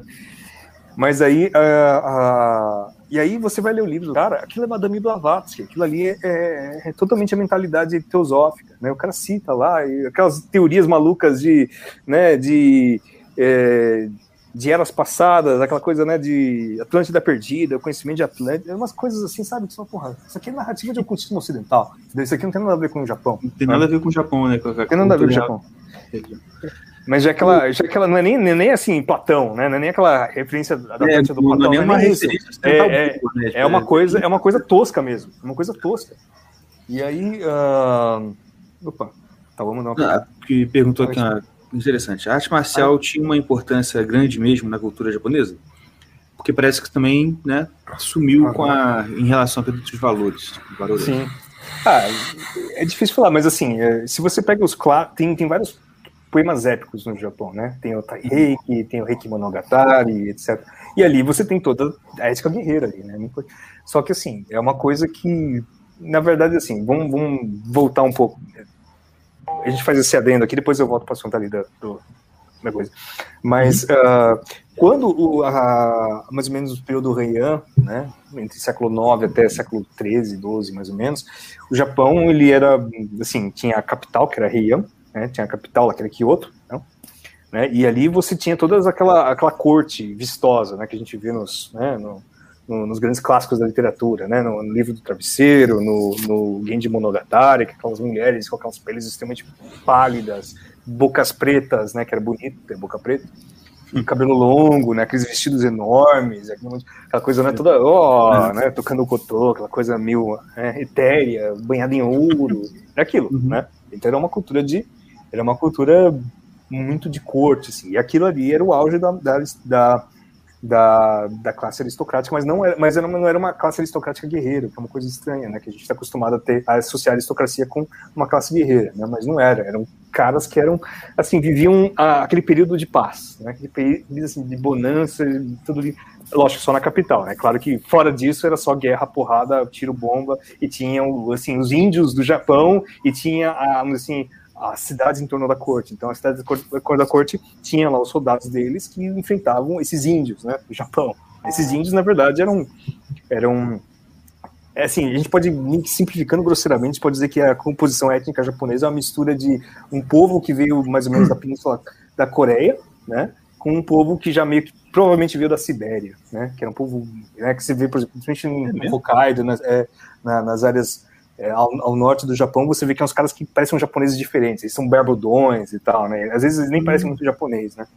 São os Ainus. É, e aí parece que os japoneses são uma mistura desses dois povos, assim, né? Isso é uma simplificação bem grosseira, né? Tem os outros elementos meio malaios também que as pessoas acham também no meio. É, é um assunto cabuloso, meio difícil de falar. Mas enfim, mas você tinha é, essa ideia de que existiam dois povos em conflito. Né? Então você tinha a, o povo que é da família imperial, que é um povo mais, né? É um povo mais branquinho, né? Mais com a, com a cara lisinha, e tinha aqueles índios lá, que eram um bando de bicho peludo, pareciam uns macacos ali. Né? Então, então a corte, eles ficavam naquele paraíso, né? Aquele Éden deles Uhum. E, e tinham soldados ali que meio que enfrentavam esses caras, né? E, e tinham essas guerras. Só que aí acontece que esses caras, a, a aristocracia foi meio que se decaindo, né? E uma série de fatores, né? Tanto fatores culturais, sociais, como fatores até mesmo de, de da natureza, né? Tem, tem aquele o conto famoso Rashomon, né? Que narra bem o final, a decadência do, do período Heian, né? Quando uh, Kyoto passou por vários tipos de desastres, né? desastres é, é, naturais, né, terremotos, né, furacões, a porra toda. E, e aí mergulhar na pobreza. E claro que quando você tá todo mundo pobre, não tem mais dinheiro, não tem mais nada, quem, quem que ganha? Ganha quem sabe manejar uma espada, né? Então Sim. a classe guerreira começou a ficar muito mais, mais forte, né? E também por causa do aumento da, também dessas encrencas nas bordas, por assim dizer, né? Esses povos é, índios, né, os autóctonos, os Ainus e tudo mais, eles começaram a ficar cada vez mais fortes. E aí chegou um ponto em que eles começaram a meio que invadir a corte, basicamente, né? Então eles começaram a ser levados, eh, tinha um general famoso ali, o general famoso, ele começou a ficar, a ganhar tudo, ganhar prestígio, e ele, assim, quero entrar na corte também, né? Quero me vestir que nem um aristocrata. Então tem umas histórias bem engraçadas, né? Principalmente no Reiki Monogatari, que talvez seja o maior épico japonês, é tipo a Ilíada japonesa, né? Uma uhum. Ilíada mais, mais, assim, mais claramente histórica, né? Não tem muitos elementos fantásticos, é mais é um livro bem bonito. E aí ele narra, né, que o cara, é, é, Kiyomori, ele meio que ele entra na corte e tudo, os, os, aristocratas ali acham aquilo muito estranho, porque o cara ele é, um, ele é um soldado, né? Ele é um cara que cresceu na guerra, então ele é meio grosseirão e tal, e tá tentando usar aqueles pó de arroz, pó de arroz no rosto, né? Aquelas roupas vistosas, nada a ver, né? O que, tá? O que, que esse caipira aí? O que, que esse brutamundos aqui tá fingindo que sabe poesia chinesa? Quem que esse maluco aí? né? Mas acontece que isso é uma tendência que foi inevitável, porque a, a aristocracia antiga não tinha mais poder, e esses caras cada vez ficaram mais poderosos. Né? Então a classe guerreira começou a crescer. Né? Só que a classe guerreira, com esse contato, com esse trânsito mais com a corte, ele foi se educando. Né?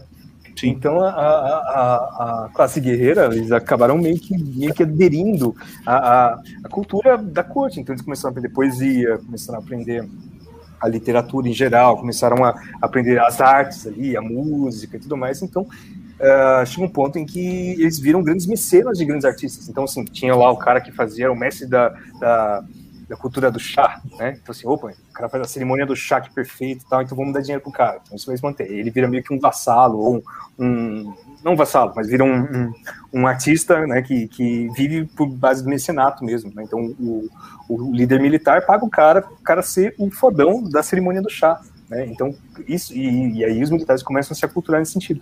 E aí eu acho, essa é a minha tese, eu não, não, não sou é, não sou especialista em nada, mas assim, nesse ponto mesmo é um ponto que eu não estudei muito a fundo, mas me parece que, assim, essa sistematização do que seria depois do Bushido veio mais ou menos dessa, dessa cultura, dessa, assim, dessa aculturação, né, essa, esse aumento da cultura da classe guerreira, e a classe uhum. guerreira meio que se educando. É, se educando, né? Então, assim, peraí, a gente aqui, beleza, a gente, a a gente mata todo mundo aqui, mas peraí, a espada aqui também é um símbolo celeste, né?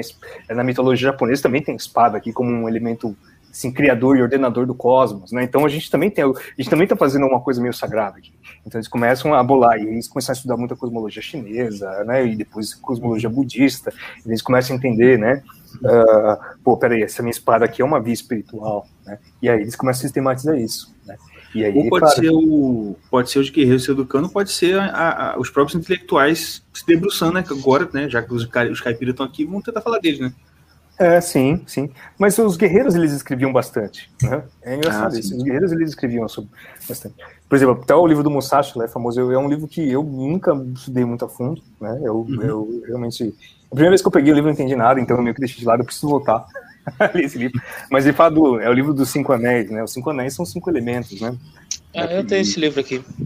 E aí, e aí, e aí, você vê claramente que ele está meio que associando, né, assim, a, as técnicas que ele desenvolveu com o taoísmo. Né? Taoísmo não, com... Eu acho que os cinco elementos, ele, ele, tem dois cinco elementos que são presentes na cultura japonesa. Uma que tem origem indiana, né, que é do budismo, e os cinco elementos da cultura taoísta, né, que são cinco elementos de um jeito um pouco diferente, né. A gente pode até entrar mais, tocar um pouco na diferença dos dois, mas uh, eu acho que ele pega mais no sentido indiano-budista mesmo, né, dos cinco elementos, que são bem parecidos com os nossos cinco elementos, né. Uhum. E acho que a única diferença é que o, o éter para lá é. Não, não tem nenhuma diferença mesmo, que o éter, que é o Akasha, é, é, o Kandi é Kandi de vazio, né? Então é bem essa ideia de que é, uma, é um indeterminado ali, né? Uma coisa, é a mesma coisa, na verdade, é a mesma coisa. E aí, uh, então você vê claramente que ele já está meio que tentando teorizar aquilo que ele faz na prática com uma linguagem já que é mistura de taoísmo com, com o budismo, né? Uhum. E, e, então eu acho que e assim e até mesmo assim, mas uh, de certa forma os textos mais assim, famosos do Bushido e depois do esses textos mais teóricos, né, do que seria a, a técnica guerreira e tudo mais são, são um pouco mais posteriores. Assim, tem um precedente chinês, claro, né? Então, assim, desde o século VI a.C., você já tinha textos teóricos chineses de guerra e tudo mais, né? E é claro que isso chegou no Japão, e os japoneses liam aquilo, entendiam aquilo e achavam aquilo maravilhoso, né? Então, é, isso também com certeza incentivou, né? E principalmente a linguagem. Se você pega a linguagem do, desses textos, tipo Bansen Shukai e outros, né, que falam sobre técnica guerreira, é uma linguagem que você encontra também no Sun Tzu e, e, tudo mais, né? Aquela linguagem bem taoísta, né? Bem aquela coisa, né? Os elementos aqui, né? Como você faz aqui, tá, tá, tá. Coisa do yin yang e tal. É bem, é bem, é bem taoísta, né? E com, no japonês com um toque mais de budismo. Então, uh, então sim, a ética guerreira foi importante, sim. É, eu acho que foi importante, sim, nesse sentido de entre os guerreiros, né? Eu não sei como isso meio que passou para a sociedade em geral. Eu não sei se a sociedade em geral, né, tipo, falou assim, ah, ética guerreira. Eu acho que, eu acho que é muito pouco provável que o mercador vai ver o guerreiro e falar, porra, né, estou aqui me doutrinando com. acho muito difícil, né? Mas é, talvez tenha alguma coisa assim também da. É, tem que entender assim, né? Como é que funciona uma cultura mais tradicional? Na cultura tradicional, eles entendem tudo com base em certos é, com analogia de padrões, né? Então eles pegam alguns princípios que estudam a realidade e meio que tentam encaixar todas as coisas nesses princípios, ou encontrarmos assim a reverberação desses princípios em cada um desses atos. Então assim, o cara que é um, assim, um mercador muito inteligente, um, assim, um artesão inteligente, ele necessariamente está tentando encontrar lá o, o tal enquanto ele está fazendo aquilo, né? Que é uma coisa que ele, o japonês herdou dos chineses, né? Então você pega tem textos de culinária chineses em que é, não, não, não sei se chega texto de culinária, deve ter, mas assim, tem uma história bem famosa do Chuan Tse, do, do carniceiro do rei, né? O carniceiro do rei, o açougueiro do rei, ele, ele fazia uns cortes assim brilhantes ali, né? Ele, ele não errava nenhum corte, era um, tipo, um gênio do, da, do corte. E aí o Chuan Tse chegou assim, pô, né? Como é, que, como é que você é tão habilidoso assim, cortar bife, né? E aí ele fala assim, ah, eu esqueço de mim mesmo, deixa o tal cortar por mim. Né? Então, assim, até mesmo um cara que é um açougueiro, ele tem essa coisa, né, da cosmologia chinesa, né, de, do cara meio que esvaziar a vontade dele para deixar que uma vontade cel celeste manifeste através dele, né? Essa ideia de que você se esvazia, tira tudo aquilo que é impuro, tira tudo aquilo que é um assim, racionalismo de você e deixa uma vontade superior agir por você, a vontade do céu, né? Isso era muito comum e, e na, isso era assim o alimento da cultura tradicional, né? Toda a cultura tradicional, pode ser um cara lá, um camponês, ele ouve um pouco disso assim falando, né? Ah, tá, tá, tá. É mais ou menos a cultura mesmo, né? Você não tinha televisão porque ficava dispersando. Então, esses caras ouviam esse tipo de coisa por aí. Então, às vezes, isso meio que, né, meio que é, necessariamente influencia de alguma forma. Né? Eu não sei dizer assim, é, ah, o, o, camponês sabia o que era um Bushido. Provavelmente não. Né? Mas que ele era influenciado, por exemplo, pela vivência dos princípios, provavelmente sim. Né? Mesmo porque as técnicas mesmo de você é, ser um lavrador tem muito de taoísmo também, né? Tem, tem muito desse elemento, né? Minha, por exemplo, a minha mãe conta que uma das coisas que mais impressionava ela na infância era ver o meu, meus bisavós limpando o quintal, né? Cada um começava de um ponto, né? A minha avó e meu avô, meu bisavó e meu bisavô, cada um começava num canto e iam limpando assim, eles se encontravam no centro. Então era sempre, era sempre assim, né? Eles iam uhum. cada um do lado, sempre faziam um monte, pegava e jogava no lixo. era assim. Então assim, você vê que tem alguma coisa meio assim, né? tradicional nesse, nesses movimentos, assim, né? Por que, que, por que, que eles não limpam de um jeito caótico como a gente limpa? Por que, que eles têm esse ritmo, né? Uhum. Parece que esse ritmo, ele meio que é uma herança, vamos assim, desse, dessa, desse modo, de como que os princípios meio que estão é, presentes, de alguma forma, talvez inconsciente, né? Em todos os, em todos os, uh, todas as castas, por assim dizer, né? É, é uma tese, né? Só, só estando lá para saber exatamente, né? Mesmo porque um lavrador, não, então eu sei, não escreve tratados de agricultura, né? Talvez um poeta, mas. lavrador, é. lavrador mesmo. Ele está ocupado não, lavrando, né? É ocupado lavrando, né? Mas, uh, mas me parece que é assim mesmo. Então, quais mandou? É, não, tem uma pergunta que eu acho que você é. meio que já respondeu, mas mesmo assim acho que é bom fazer. É, ah, sim ele conviveu com muitos japoneses e tal, é aquela coisa do respeito com a comida e a refeição num momento muito especial. Isso, é, isso teria origem religiosa nessa questão? Ah, com certeza, com certeza, né? Por exemplo, antes de almoçar, antes de comer, o japonês fala itadakimasu. Né? Itadakimasu é uma forma bem respeitosa de dizer, tipo, estou recebendo, né? Tá recebendo de quem? Né? Tem tanto um recebimento horizontal, né? A pessoa que fez a comida, as pessoas que cultivaram aquilo, mas tem uma coisa celeste também, um agradecimento celeste, né? E, e por exemplo, né, a, minha avó também tem umas coisas engraçadas, né, que ela fala que, por exemplo, um dos pratos favoritos que ela faz é o inarizushi, né? Nari vem de Nari, né, que é a deusa do arroz, né, então é o, é arroz, na verdade, da deusa do arroz, então tem uma, um, assim, um, um, elemento sagrado aí, né, do arroz com um alimento, né, importante, né, da, e até o prato do nome da deusa, né, e ela tem umas coisas muito estranhas, assim, que ela não sabia me explicar muito bem, outro dia a gente estava fazendo sushi, a gente não, ela estava fazendo, eu não estava, estava só olhando esperando comer.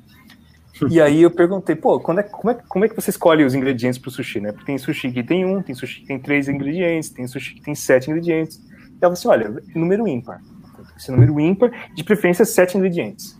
Eu falei, por quê? Porque é assim. Eu falei, ah, por quê? Não sei. Né? Mas aí você vê que até mesmo a culinária ela tem um elemento assim de reproduzir os princípios na comida. Né? Então, muito Sim. provavelmente, o cara que inventou esse prato de sushi, ele sabe assim, ó, é sete porque o sete tem uma significância importante. O sete é um número inteiro, por assim dizer, é um número inteiro. É um número assim, que simboliza completude, né? Então, Sim. todas as coisas estão ali presentes. Né? Então, provavelmente deve ter alguma coisa. Por que ímpar, né? Porque o ímpar, ele indica, ele simboliza, no geral, a unidade de alguma coisa, né? Pode, uhum. com o número ímpar, ele sempre é unidade. Se é uma unidade uni, de um, unidade de três, é, ele, unidade de cinco, né? ele também ele, ele, é, ele, manifesta uma certa unidade ali, né? Do, do, os números pares, eles parecem serem mais divididos, né? Parece sempre meio que forçando um ímpar chegar, né? Entendeu? Uhum. Então, talvez a comida, ela não, não parecia... Ela fosse um pouco estranha quando ela é par, né? Parece que, por que tem dois ingredientes aqui? Então, meio estão conflitando, né? Não estão harmonizados, tal.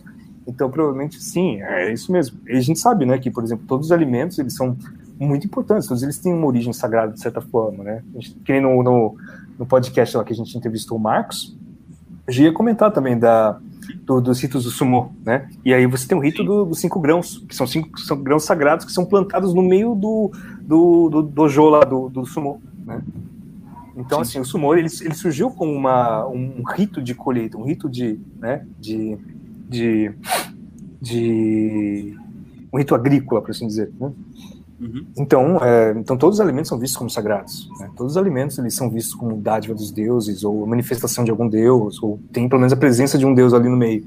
Então, sim, a culinária ela, ela tem tem bastante disso, sim, certeza. Muito bom. Ah, o, o fato do Jasper ter quedado do Pichain, você já explicou, é são os Anui, né? O pessoal lá, lá do, do topo, né? Lá da, da parte de cima, que os caipiras, vamos dizer assim. Talvez o Jasper seja um, um descendente aí do, do, dos peludão lá. Mas eu ia te perguntar sobre. Acabei esquecendo. A questão aqui do. do... Não, você já, já tá falando. Qual é aquele livro que você falou que é Ilíada do, ah, do Japão? Eu vou procurar. É o Reiki Monogatari. Reiki Monogatari. Agora você tem que me. É, é, é. H-E-I-K-E Monogatari M-O. N-O-G-A-T-A-R. Os contos de Reiki. Reiki é. é um baita livro, é um livro muito bom, assim. Ele talvez não seja assim, ele não é tão literariamente bonito quanto o Homero, mas ele, ele tem um espírito interessante ali, é um livro bem, bem, bem legal. Uhum. Que eu acho que não tem tradução em português, até onde eu sei. Né? Tem não aqui do. Ah, não, é inglês, verdade. Tem na, que não pode, não pode confundir também, é... porque tem dois desses, tem dois Monogatari. Tem um que é um romance, do mesmo cara que escreveu aquele livro do Musashi, de romance, né? E tem o poema épico. Né? O poema, eu tô falando do poema, né? Uhum. Uh, o livro eu cheguei a dar uma lidinha também, não, não achei muito legal. Ele é um romancezinho estranho. Mas ah, o, o, o, o, tô falando do poema. E é, é um poema, é um poema muito bonito, tem uns trechos, tem uns trechos, uns trechos muito bonitos, assim, tem uns trechos muito interessantes. É um, é um, é um, é universo inteiro ali, um livro que, inclusive, Sim. eu preciso reler. Porque é, é, muito, é muito legal. Eu, eu, eu, agora deu uma parada, mas eu estudava bastante Minho, né? Que é música folclórica japonesa, tocava shamisen e tal. E ah, é engraçado que tem uma música que também é de uma, da região do meu avô materno, né? Que, que é Kuroda Bushi, que é o guerreiro Kuroda, né? Tem é um joguinho de palavras, porque Bushi pode ser tanto música, canção, quanto guerreiro, né? Dependendo do kanji, né? Então tem essa brincadeira, né? Que é o guerreiro Kuroda, mas também a música do Kuroda. Uhum. E aí, essa música, ela, é, ela tinha um, a letra sempre me parece muito estranho, né? Porque parece assim, parece que é, uma, é um guerreiro que ele vence uma vence um, uma disputa ali, então ele, é, ele vai ganhar uma espada, né? vai ganhar uma arma né, importante, uhum. ele tem que beber, de repente a, muda, a música muda totalmente a letra e é alguém, é tipo um vassalo de algum sujeito importante procurando alguma pessoa importante a partir do som do cotô, né, é muito estranho isso aí. E aí eu só descobri que eram trechos do Reiki Monogatari quando eu fui ler o Reiki Monogatari. Eu falei, pô, né? Interessante, né? Numa musiquinha folclórica aqui você tem esse texto. Então, a gente vê que. E aí, depois, quando a gente lê, a gente vê que certos temas do, do Rick Monogatari são reaproveitados nas peças moças, são reaproveitados em, em várias outras manifestações culturais. Né? Então, é um texto muito importante né, para entender o que, que é, principalmente essa mentalidade guerreira japonesa. É um texto muito bonito, um texto muito legal. Eu mesmo só li em tradução, né? Não consigo ler no original essa porcaria aí. Tem texto que é só em chinês também no meio. Eles estão. É assim, ele é um pouco mais fácil de ler do que os outros clássicos, né? então alguma coisa dá para ler no original, né? principalmente usando o, o, o pluginzinho lá de, de, de, dicionário que eu uso, que ajuda muito para quando você vê uns candidatos bizarros. E, então dá para ler um trechinho lá, mas depois o negócio fica só chinês, aí você tem que meio que, né, assim, ah, esse candido de tal coisa, candido de tal. Aí você checa no original, na, na tradução, fala, ah, beleza, deu para entender mais ou menos o que é. Mas é, mas eu li em tradução, li em tradução do Royal Tyler, que é que eu recomendo. E, e mesmo em tradução é um negócio muito, muito interessante, assim, né? A história, é, tem muita coisa ali no meio.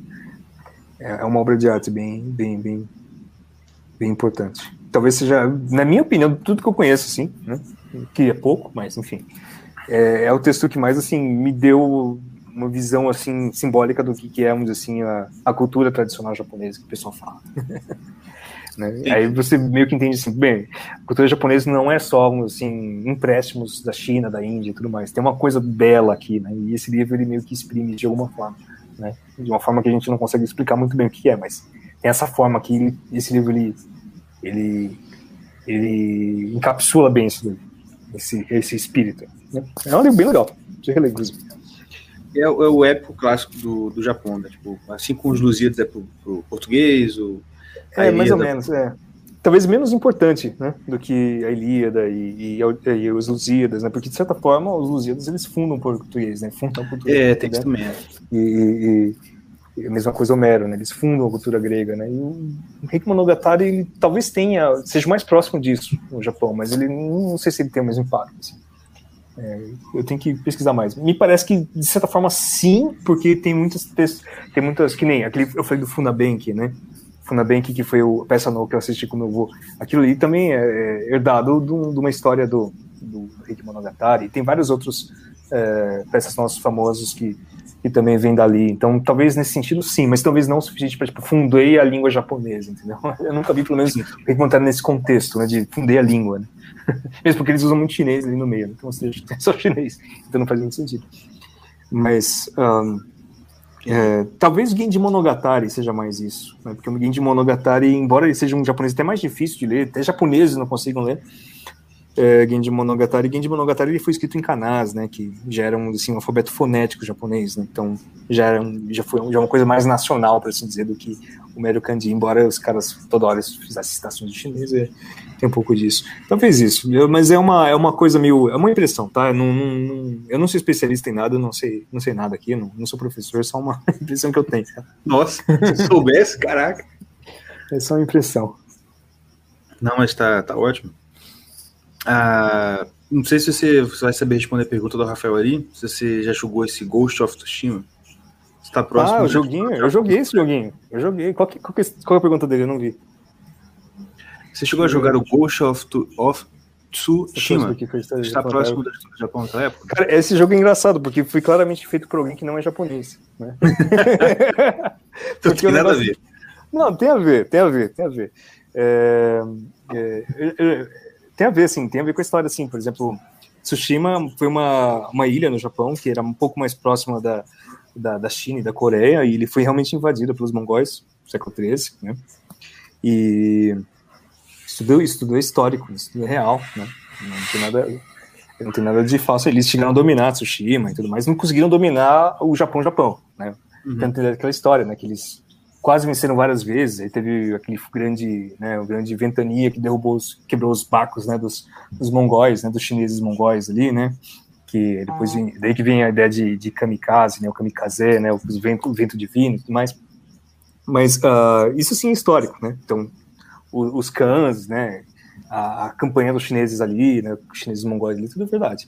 Mas é engraçado porque o livro, ele, é, o jogo, ele é totalmente assim, do tipo, vamos juntar tudo aquilo que é, entre aspas, é, é, é como falar, é, estereotipicamente japonês e vamos aqui. Então você tá lá com seu personagemzinho, né? E aí você chega num ponto, ah, vou compor um haikai aqui. eu chego ali, tipo, ah, eu vi aqui um kitsune. Ah, kitsune, você é mágico, kitsune, você vai me dar poderes, né? Então você percebe aquela kitsune, o kitsune te dá uns poderes, te mostra. então é um negócio assim, muito engraçado, né? E aí tem uns chamisens no meio, porque na época nem tinha chamisei, né? O que é engraçado, né? Porque você vê que eles juntam tudo, né? Chamisei é uma coisa muito mais moderna, né? É, mas tem, tem uns sons de shamisen também na música, né, que você ouve e tal, e, e, tem umas coisas assim que é engraçado, que não faz muito sentido. E, e, é totalmente aquela coisa, tipo, né, vamos fazer aqui todos, vamos juntar todos os estereótipos e fazer o jogo, mas ele é divertido, é divertido. Ele me fez voltar a jogar videogame, né, eu tava, eu, na verdade a pandemia me fez voltar a jogar um videogame, eu tava um bom tempo sem jogar, e aí me falaram do Red Dead Redemption 2, que era muito legal. Eu achei, eu gosto de cowboy. Aí eu comprei o jogo, achei super legal. Eu falei, caramba, o videogame chegou nesse nível, né? O videogame tá legal de novo, né? o último jogo que eu tinha jogado é tipo Earthbound, as coisas assim. E aí eu comecei nessa onda e comprei o Ghost of Tsushima porque eu gosto do assunto, né? E parecia legal. E é legalzinho, é bem divertido jogar. Mas ele é engraçado, porque ele, ele é bem assim, o estereótipo do, do que é o japonês, né? Então tem o samurai ali, aí tem aquela coisa da ah, você aqui é o samurai honrado, ou você é o fantasma de Tsushima, aquele cara que é o meio ninja, né? Que taca na noite, ah, mas é ética guerreira. Oh. é uma coisa bem engraçada, porque os samurais mesmo estão, no geral, um pouco se fudendo com a ética guerreira, né? Pelo menos nas guerras, né? Então você pega, por exemplo, os grandes samurais ali, os caras faziam umas táticas que eram completamente sacrílegas, né? Tipo, invadir o templo e matar todos os monges ali, foda-se, entendeu? É... tô ligado, tô ligado. A história mesmo, assim, é cheia dessas coisas, do tipo, não, o samurai lá, que é o cara que tem o, né, os ideais ali, o cara, na hora do vamos ver mesmo, mata todos os monges, mata crianças, estupra todo mundo. Né? Então... é, mais ou menos, é mais ou menos aquela diferença do católico raditrade pro, pro, sei lá, se você voltasse no tempo e visse o cristão medieval lá na igreja, tá ligado? Ah, é, mas é, não sei se é a mesma coisa, é. mas assim, é ah, tipo assim, você tem aquele cara... ideal, você tem aquele ideal do, do Bushido, né, do guerreiro honrado, Isso, aquela coisa meio cavaleiresca, né? Tipo, é, exatamente. é tipo assim, talvez a comparação entre assim, o ideal guerreiro, né, da, da, cavalaria medieval com um soldado brutal ali, né? Você vai, sei lá, pensa naquelas ah, campanhas dos cruzados, é, é, em Jerusalém, que lindo, né? defender Cristo. Os caras viram e mexem assim: vamos desviar a rota e atacar aquela cidade cristã e foda-se. Né? é cristão, foda-se, né? Vamos pilhar aqui, entendeu? É mais ou menos isso. Acho que seria assim, essa visão idealizada das cruzadas com que fato foi, né? Que, que às vezes tinham coisas bem brutais ali, né? Então, assim, a guerra não, é sempre brutal. Por mais que você tenha tem um código guerreiro ali que tenta, de alguma forma, dar uma forma idealizada daquilo. É sempre assim, né? É sempre assim. É, então, é, é, é engraçado. O, o, jogo é engraçado porque ele brinca, brinca bastante com, esse, com essa visão idealizada, estereotipada, né? A gente vê a realidade, ela é bem mais brutal, é bem mais... Os samurais eram sujeitos, assim, extremamente brutais em algumas coisas, né? Então, a gente sabe das campanhas né, que os caras faziam. Os caras faziam só... É, era uma loucura, né? É, eles gostavam muito de, de violência, né? Era uma sociedade muito violenta, né? E e, tanto é que, assim, e até mesmo quando eles tentavam ser religiosos, eles eram violentos, né? Tem uma, um templo que é bem famoso, que é o... Ah, agora fugiu o nome. Acho que Mimitsuke Templo. É, não é bem um templo, na verdade, ele é tipo um... É como se fosse um, um monte sagrado. Só que é um monte sagrado feito de nariz e de orelha de coreano executado na guerra. então, assim, os caras, eles meio que assim, vamos criar aqui um ponto sagrado. Então, o que a gente faz? A gente pega aqui vários narizes, vários orelhas que a gente matou desses coreanos, a gente planta aqui e a gente venera isso como um ponto sagrado. Então, assim, até mesmo quando eles tentavam ser religiosos, eles era uma religiosidade brutal, né? religiosidade violenta pra cacete. É, violenta pra cacete, né? Então, assim, não, não imagina que o cara vai ficar assim, não, você atacou durante a noite, não é possível, você feriu a ética guerreira, você vai ser deserdado cacete, né? Uhum. É caralho, né? No máximo faz é. uma resinha lá depois o cara morreu só. É, é lógico que tinha, assim, dentro daquela ideia do ninja, né? Do, né? O cara que ataca à noite, o cara que tem as técnicas meio estranhas de filtração, então, é verdade, né? E eles às vezes eram vistos realmente como né, figuras meio diabólicas, assim, né? Figuras meio ah, então mágicas. O ninja, tal, mas... o ninja então, ele era visto como um cara, tipo, uma um cara não, não honrado, um cara tipo traiçoeiro, coisa assim? Ah, mas não sei. É, uma questão meio complexa, porque assim, o que, que eram os ninjas, né? Aquela coisa do ninja mesmo não. O Falcon mesmo, ele tem, ele tem feito umas palestras hum. aí, né, no, no ânimos dele, né? Ele deixa bem claro, assim, né, de, de que o, o ninja, ele. Ele não é aquele cara com aquele, né, aquela coisa meio Mortal Kombat, né? O cara com a máscara e tal, não tinha nada disso, né? Se você pega a história mesmo, né? Por exemplo, a gente tá falando do. Eu tô falando do, do Mimizuki, né? Que foi. Acho que foi construído durante as campanhas do, do Hideyoshi, né? Toyotomi. É, o Hideyoshi Toyotomi ele se fudeu muito por causa dos ninjas, né? Mas os ninjas, quem que eram os ninjas? Eles eram mais guerrilheiros, né? Então você vê na história mesmo quem que eram os ninjas. Os ninjas eram mais gente meio guerrilheira. Os caras que atacavam assim nos montes e fugiam, umas coisas assim, uhum. né? É, então era uh, os, o, os caras de Iga, os caras de Koga, eles eram mais uns caras assim do tipo, eles não se vestiam como aquele ninja do filme, né? Eles eram uhum. uns caras que se vestiam como gente normal, tipo um camponês, mas o camponês ele vai lá te mata sai correndo, entendeu? Mais ou menos isso. Então, é, de certa forma, isso é desonrado, né? Porque o cara. Só que são as táticas de sobrevivência dos caras, porque eles não tinham um exército ali, né? Eles conseguiram sobreviver por causa disso, né? Isso que eu ia falar, e eles eram, tipo, pagos, era tipo assassino de aluguel, coisa assim? Eles viviam não, de não. mercenário?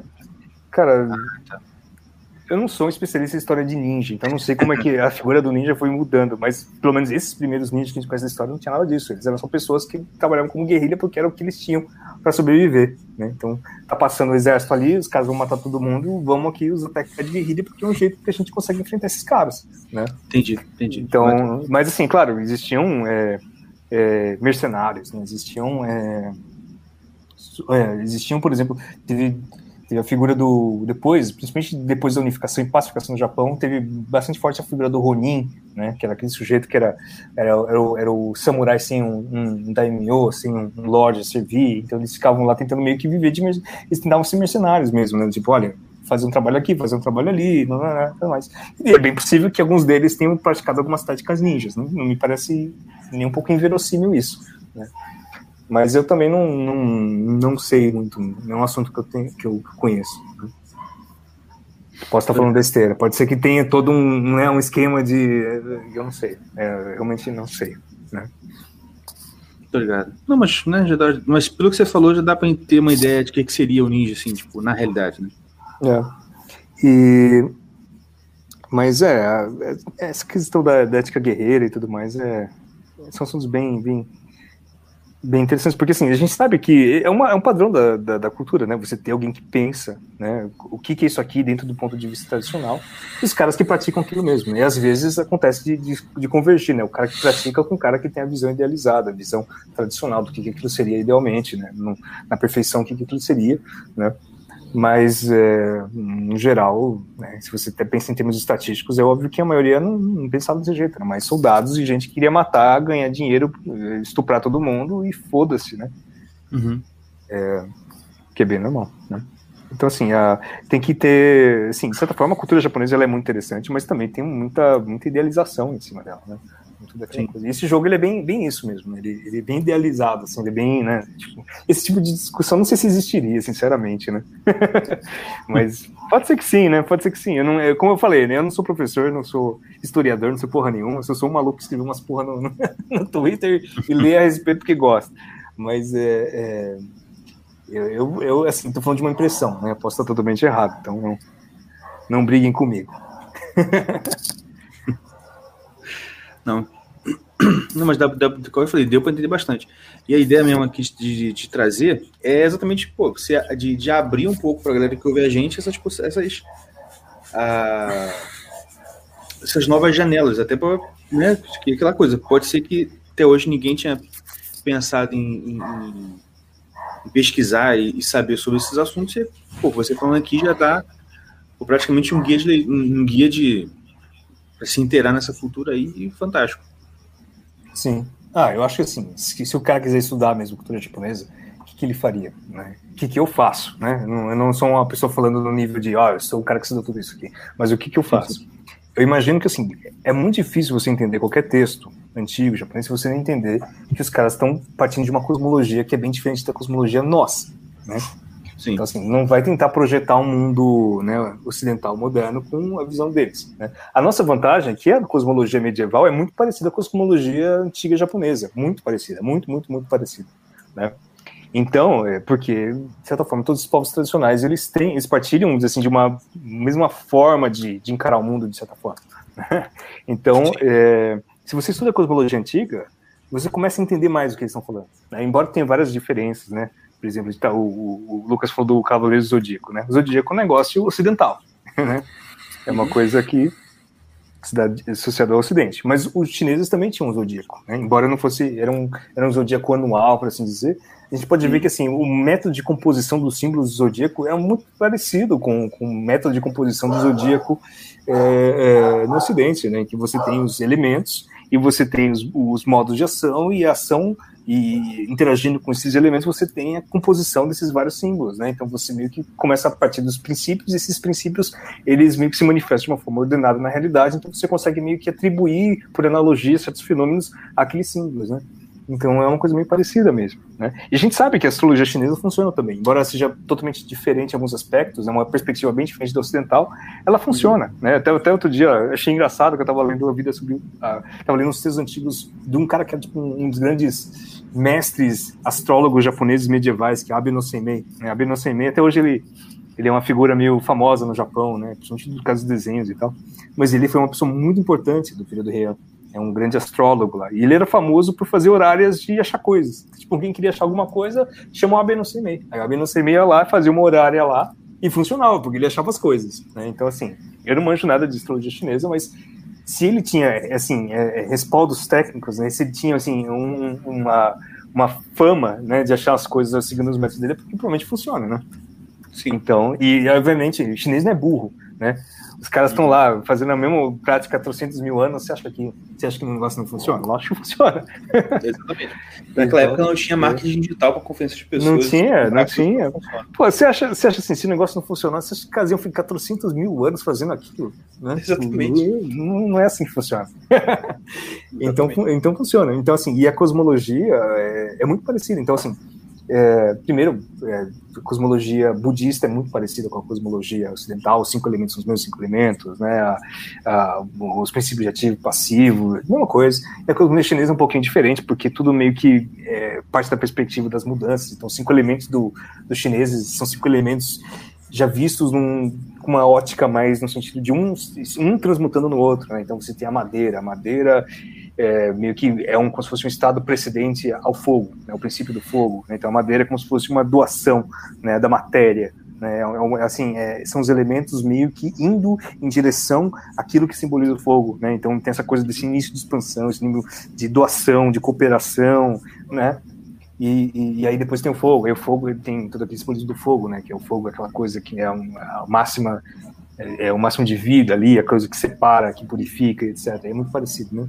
Então, assim, atentando um pouco essa diferença de perspectiva, você vê que na verdade é a mesma coisa, né? Você tem princípios que estruturam a realidade e esses princípios eles reverberam no real e esse real ele manifesta esses princípios. Então você consegue meio que falar assim, ah, isso aqui tem mais yin, isso aqui tem mais yang, isso aqui tem mais madeira, isso aqui tem mais metal, isso aqui tem mais água, etc. Né? Então você consegue perceber. Mas é, assim, a, a, o modo de, de enxergar é muito parecido, né? É, a ideia de matéria e forma também de alguma forma existe ali, não só por causa da herança hindu, que tem também algum análogo a isso, mas os taoístas também tinham essa ideia, né? De que, de certa forma, a realidade ela, ela é composta de matéria e forma, né? O Xuanzé, acho que foi o Xuanzé que falava, ou algum taoísta falava que você, se você juntar todas as partes de um cavalo, se, se você dividir um cavalo em várias partes e juntar, você não tem um cavalo, né? Porque falta um elemento que é uma ação celeste que unifica aquilo, que seria, assim, a forma, né? No sentido platônico mesmo, né? A substância, né? A matéria meio que direcionada a um princípio comum que dá a consistência formal de um elemento, de, um, de uma entidade, uma substância. Né? Então eles tinham essa visão também. Né? Não era uma coisa puramente ocidental nada. Era uma coisa que era comum a todas as, todas as culturas. Né? Você pega Tao Te Ching também, o negócio ele é totalmente. Ele tem uma cosmologia ali que é muito parecida com, com a visão cosmológica ocidental. Né? E até tocar bem rápido aqui, porque é um assunto muito difícil de falar, a gente fica 10 horas também. Você pega, por exemplo, os mitos de fundação do Japão, os mitos de criação do Japão, né? Aquilo ali é totalmente se você disseca os princípios ali, você pode aplicar aquilo e entender que está falando dos mesmos princípios que o Gênesis fala, né? Então uhum. você tem aquele mito, né, de que uh, você tinha uma, como se fosse uma sopa primordial, um mar primordial, e você tinha uma ponte por onde os deuses passavam, né? Claramente é uma coisa análoga, assim, ao Espírito de Deus pairando sobre as águas, né? E aí vem um deus ali, ele pega uma lança, finca na água e quando ele puxa, ele cria a primeira ilha do Japão. Então você tem esse ato vertical do faça-se a luz, mas ali no Japão é uma lança, né, que é um símbolo axial que desce e puxa. Então assim, você consegue perceber que uh, por trás da linguagem mitológica você tem uma referência aos mesmos símbolos, aos mesmos princípios né, de, de, de ordenação da realidade. Né? Então, é, é, é, tem em conta que, assim, sem estudar cosmologia antiga, é muito difícil entender o que é cultura japonesa. Porque, assim, hoje é uma coisa que os japoneses mesmo, eles não entendem, né? Como eles não, está, não sabem, eles não estudam cosmologia antiga, eles leem essas coisas como se fosse um mando de, de história maluca, né? Então eles veem o Kodi que, ah, tá bom, o mundo foi criado assim, porque chegou lá o Deus em cima da ponte, ele fincou o bagulho ali, né? Mas eles não entendem aquilo. Mas quando você começa a entender a partir do ponto de vista da cosmologia antiga, da, da metafísica antiga, etc., você vê que aquilo ali, na verdade, ela tem uma coerência muito grande, né? Eles estão falando de um, de, de algo real ali, né? Embora a linguagem mitológica que a gente não acredita mais, ninguém acredita que Izanagi Izanami está ali olhando para a gente, né? Nenhum japonês acredita nisso.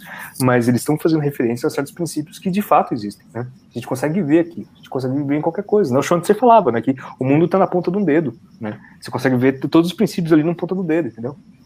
Você olha para um pedacinho da realidade e, de certa forma, você olha para um cavalo, todos os elementos estão ali, todos os princípios estão atuando ali, todos os elementos, todos os modos de ação, todas, todas as coisas estão ali. Né? Toda a hierarquia da realidade está de alguma forma refletida num cavalo. Né? Então tem essa ideia bem, bem interessante da, da cosmologia antiga, né? de que você consegue, olhando para qualquer parte do real, ver vamos assim, essa harmonia, essa orquestra da realidade vibrando ali. Né? Todos esses princípios se coordenando de alguma forma. Ali, de, né?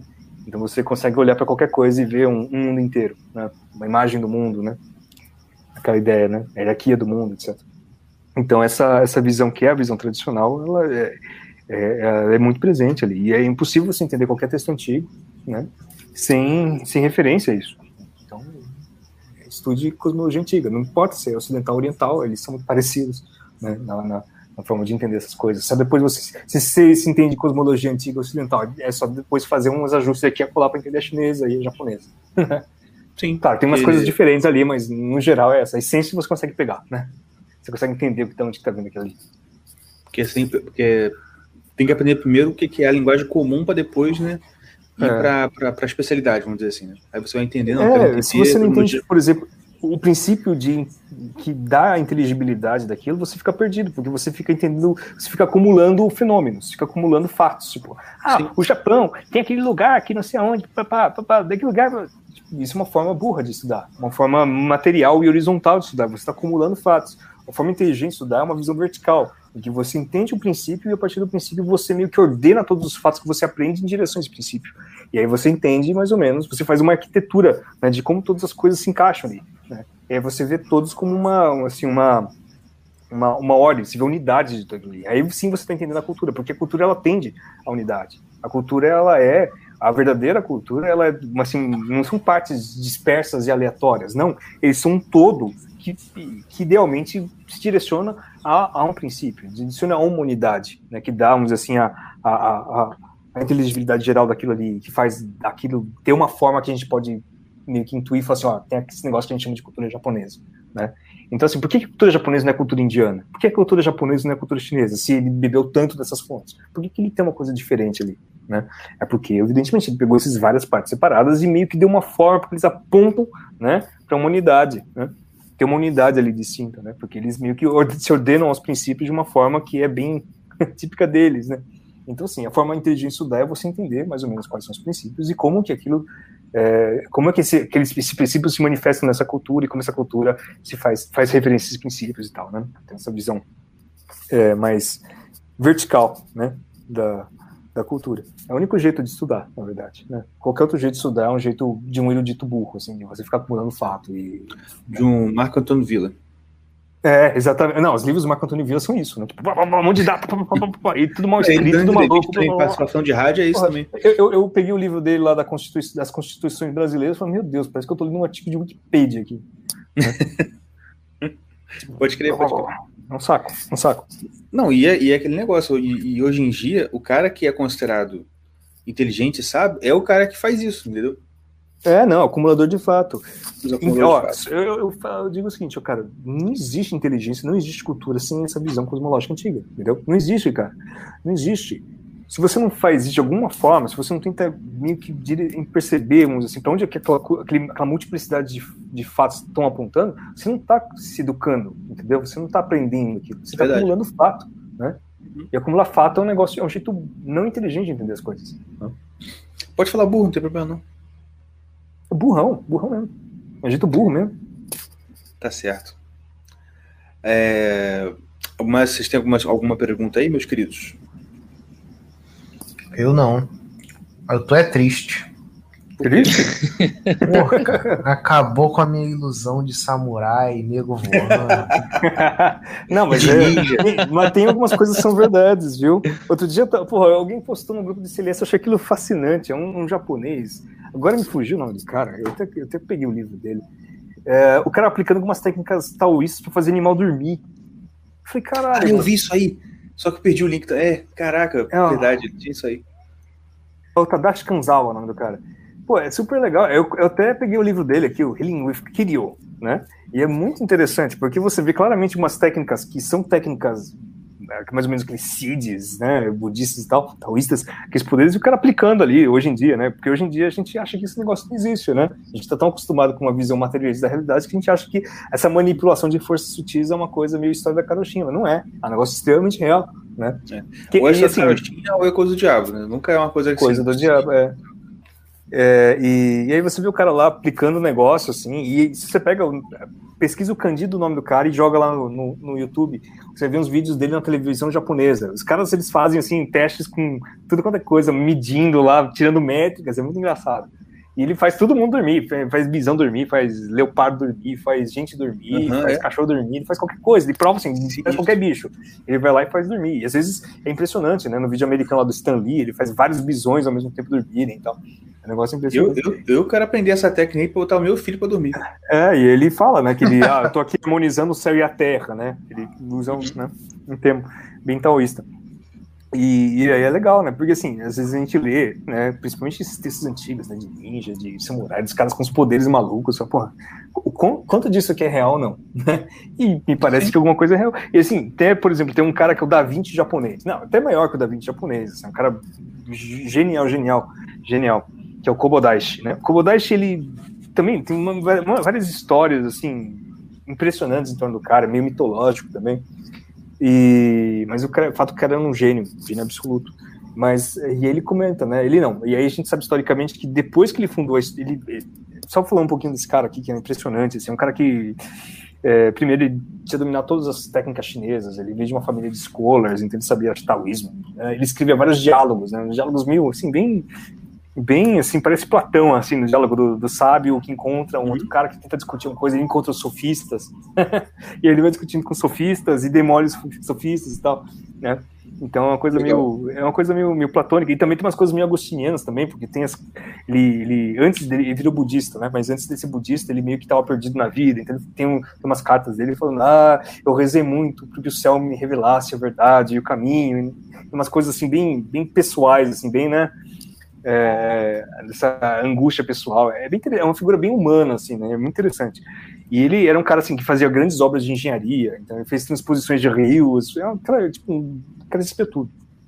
E a gente sabe que a escola dele degenerou, ele fundou uma vertente do, do, do budismo esotérico, que chama de Shingon, e o Shingon decaiu porque ele começou a revelar alguns segredos de, de, de aquisição de alguns seeds, né, de alguns poderes, né, e aí conta, né, algumas narrativas que, sei lá, os, os discípulos dele estavam mais interessados em aprender a voar do que em virar, sei lá, um budista sério, e aí, né, que a escola se decaiu porque eles queriam aprender a voar, né, então, é, é, a gente lê essas e fala, o quão disso é real, né? Aí a gente pensa, pô, né? Tá, a gente acha que é meio absurdo, mas sei lá, você pega um Padre Pio, o Padre Pio voava, né? Então não é humanamente impossível de alguma o forma. José de Cupertino também. É, exatamente. Você, porra, né? não é tão assim absurdo se você pensa assim, né? Que, e a história do, do desses caras são bem mais assim, recentes e, e, atestáveis, né? O Padre Pio mesmo, quando tem aquela história, né, de que ele, ele apareceu voando lá para um soldado americano, eu acho, né? E Foi, esse soldado é. americano e é, soldado, ele tá depois. para tentar bombardear a cidade é, lá dele. E aí eu estava lendo as memórias do, de um cara que era muito amigo do, do Padre Pio, americano também, que é o. Ah, é o McCarthy. Esqueci o nome dele, aí fugiu o nome dele. McCarthy, alguma coisa. E aí ele comenta que ele, todo ano, esse cara, esse piloto, ele conhecia esse piloto e todo ano o cara ia lá para San Giovanni Rotondo, o, o piloto, né? Então, assim, ele é um cara que não é, tipo, ah, ouvi dizer que... Tem... Não, o cara era uma pessoa que o, o sujeito conhecia que todo ano ia para lá, entendeu?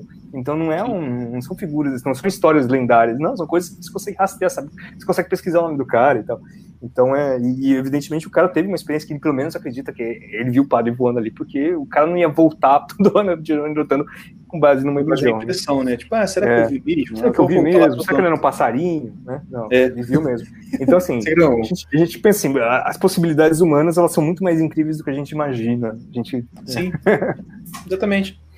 E é aquele negócio, assim, se você é, é, fica muito cético com relação a essas histórias, mesmo que tenha um, um- um pouco de, de, de, vamos dizer, de mitologia no, nesse sentido assim, de criação, de ficção, ah, mas você é muito cético com relação a essas histórias, você acaba também não acreditando nas, nas histórias da tua religião, entendeu?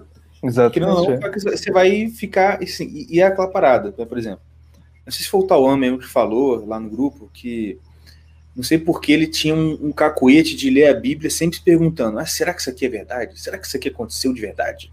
E, tipo assim, é- essa, essa briga na nossa cabeça de aconteceu de verdade, é mito, entendeu? Isso acaba. Só você, você não consegue absorver nada. Você Entendeu? tá lendo do jeito errado. É. Você tá lendo do jeito errado, exatamente. Exatamente, tá lendo do jeito errado. Entendeu? E aí é isso, você também, assim, e é por isso que eu eu, eu acho que você também, com certeza, sabe, acha isso também, que a importância, por exemplo, um, de um, de um, de um curso como o ICLS, porque ele te coloca nessa, nessa abertura para outras, para conhecer out- outras religiões, para perceber o que você estava falando, que a cosmovisão geral é igual. Sim. E que também você não pode dizer que, né, assim, cara, você tem que ser muito idiota pra você assim. Não, eu entendi qual a visão, papapá, entendi aqui, eu acredito em todos os milagres do, do Padre Pio, blá, blá, blá. agora, quando acontece de qualquer outra, não, não, ali é mentira, entendeu? Não, Exatamente. Não, não é assim que funciona tá mesmo. pato, né? E, e o espírito sobra onde quer, né? E, e mesmo assim, quando você vai ler, por exemplo, toda uma cultura muito rica, né? Cultura, por exemplo, é, por exemplo, o Japão. O Japão ele só teve contato com o cristianismo muito depois, só que no século XVI, né? E você pensa assim que todos aqueles, aqueles eventos miraculosos que os caras dizem assim eram tipo, ficções da cabeça dele, você tem que ser muito burro, né? Isso é verdade, né? É, né? Você tem que achar que, pô, tá, existe um Deus e o Deus é capaz de fazer qualquer coisa. Beleza. Mas ele ignorou completamente as civilizações durante não sei quantos mil anos. Me parece meio absurdo, né? exatamente. Tem um livro, é um livro que eu gosto muito do. É, de um, é um padre ortodoxo que chama Cristo, o Tal Eterno. Né? E ele mostra mais ou menos assim, o, ele, a tese do cara é que o taoísmo é como se fosse uma revelação parcial, né? Uma preparação para a palavra de Cristo na China, né? E a tese dele é muito interessante, porque o taoísmo ele é, de certa forma, algumas coisas ali parecem ser reveladas mesmo, assim, algumas, tem uns insights ali brilhantes do, do, do taoísmo ali, né? Que parece que, né? Realmente o negócio É, o- ele estava iluminando os caras ali de alguma forma, né? Você- de certa forma, você- e aí cá, fala muito disso no, da abolição do homem, né? Sim. Ele tinha- já tinha essa percepção. Sim. E, bom, é algum assunto que nem vou entrar porque ele é muito grande, mas de certa forma, é, estudando esses orientais também, a gente vê que o cristianismo, ele é a coroação, ele é, assim, a, a- ele é a- o elemento que, que completa, vamos dizer assim, algumas intuições muito poderosas que existem nessas culturas, né? Então, Sim. por exemplo, no, o budismo, estava falando do budismo esotérico do, do, do Shingon, do, do, do Kobodaishi, né, do Kukai. É, a, a visão, assim, um dos mistérios ali esotéricos do cara é que assim, a realidade é como se fosse um grande Buda. Então a realidade é um grande homem, de certa forma, né? Então é, é, é o corpo de Buda em vários níveis. Então existe um, a realidade dividida em uma hierarquia de níveis ontológicos, de certa forma aquilo compõendo assim, o corpo de Buda e tal. Isso, é- isso é claramente assim, uma visão é, que está mudando, né? Evidentemente as formas e tal, de acordo com, com a visão cristã, né? Então, assim, como é que o cara sabia disso? Assim, como é que o cara chegou nesse nível né, de, de, Uhum. de insights filosóficos e profundos? Não é uma coisa que o cara tá ali, topou, opa, pensei nisso. o mundo- Não, não. O negócio é muito poderoso, né? E, e, de certa forma, isso já tava meio que. Taoísmo ele vê mesmo. Às vezes é, eu vejo algumas representações de taoísmo como se fosse a religião natural. Não, não tem nada de natural ali, porque eles sabem que se o, o- assim, o homem que está alinhado com tal, ele meio que abdica da vontade dele para que uma vontade celeste se manifeste nele. Se a vontade celeste se manifesta num homem, é porque, de certa forma, a vontade celeste é um homem, né? ou ele também assume uma forma de homem de certa forma, porque senão não seria, ele não seria capaz de se manifestar no homem se ele não fosse de um homem também. E na visão chinesa também, o homem ele é uma imagem do cosmos inteiro, né? Uhum. Então, peraí, então o homem ele é de certa forma o, a, assim, a imagem mais perfeita do que a realidade. Então é claro que eles tinham uma visão de que, assim, o tal em si é em certo sentido um homem, né? Uhum embora não, até onde eu sei, não, não tenha, não tenha uma, um, alguém falando claramente isso, é, me parece bem óbvio que isso é uma conclusão necessária dos próprios princípios da religião, dos próprios princípios da, da metafísica dos caras, né? Então, é, e o próprio, o próprio Confúcio mesmo, ele falava, né, que ah, ele usava um termo que às vezes é traduzido como a humanidade, né, como se fosse o ideal do ser, né, a humanidade. Aí perguntava para ele, o que é a humanidade? Ah, eu não sei o que é, mas eu sei que isso é o ideal, né, atingir a humanidade em si, né, a perfeição completa, né. Então ele via, ele via que, assim, a, a, a perfeição completa é você é, se tornar aquilo que é a humanidade em si mesmo. Né? Só que ele tem até um, um, um trecho no Anoletos dele que, que ele diz mesmo, que diz não sei o que é isso aí, eu só sei que é assim, né? Então assim, né? É, é, é, é bem isso mesmo, então... Confúcio, é, e aí, então, é, a gente não pode olhar para as outras culturas com desprezinho, tipo, ah, não é cristianismo. Não pode, isso é burrice. Né? Nenhum padre fez nem os padres, os missionários, ninguém fazia isso, pô. Ninguém fazia uhum. isso. Né? Ninguém era burro quando fazer isso, entende? Então é. esse LS ele é legal porque ele bota a gente em contato com culturas diferentes. Então você tem lá o Thales, que é islâmico, você, né, você tem, tem os caras ali que são, sei lá, de religião ali. é, e... Mas o próprio negócio que o Gugu mesmo ele te joga para isso. Mesmo quando ele não tá dando aula de religião comparada, ele te mostra como que realmente existe um, uma coisa de fundo e comum que você não pode negar. E que né, tem até uma aula lá que está em vários cursos sobre como não destruir sua religião, que ele fala exatamente disso.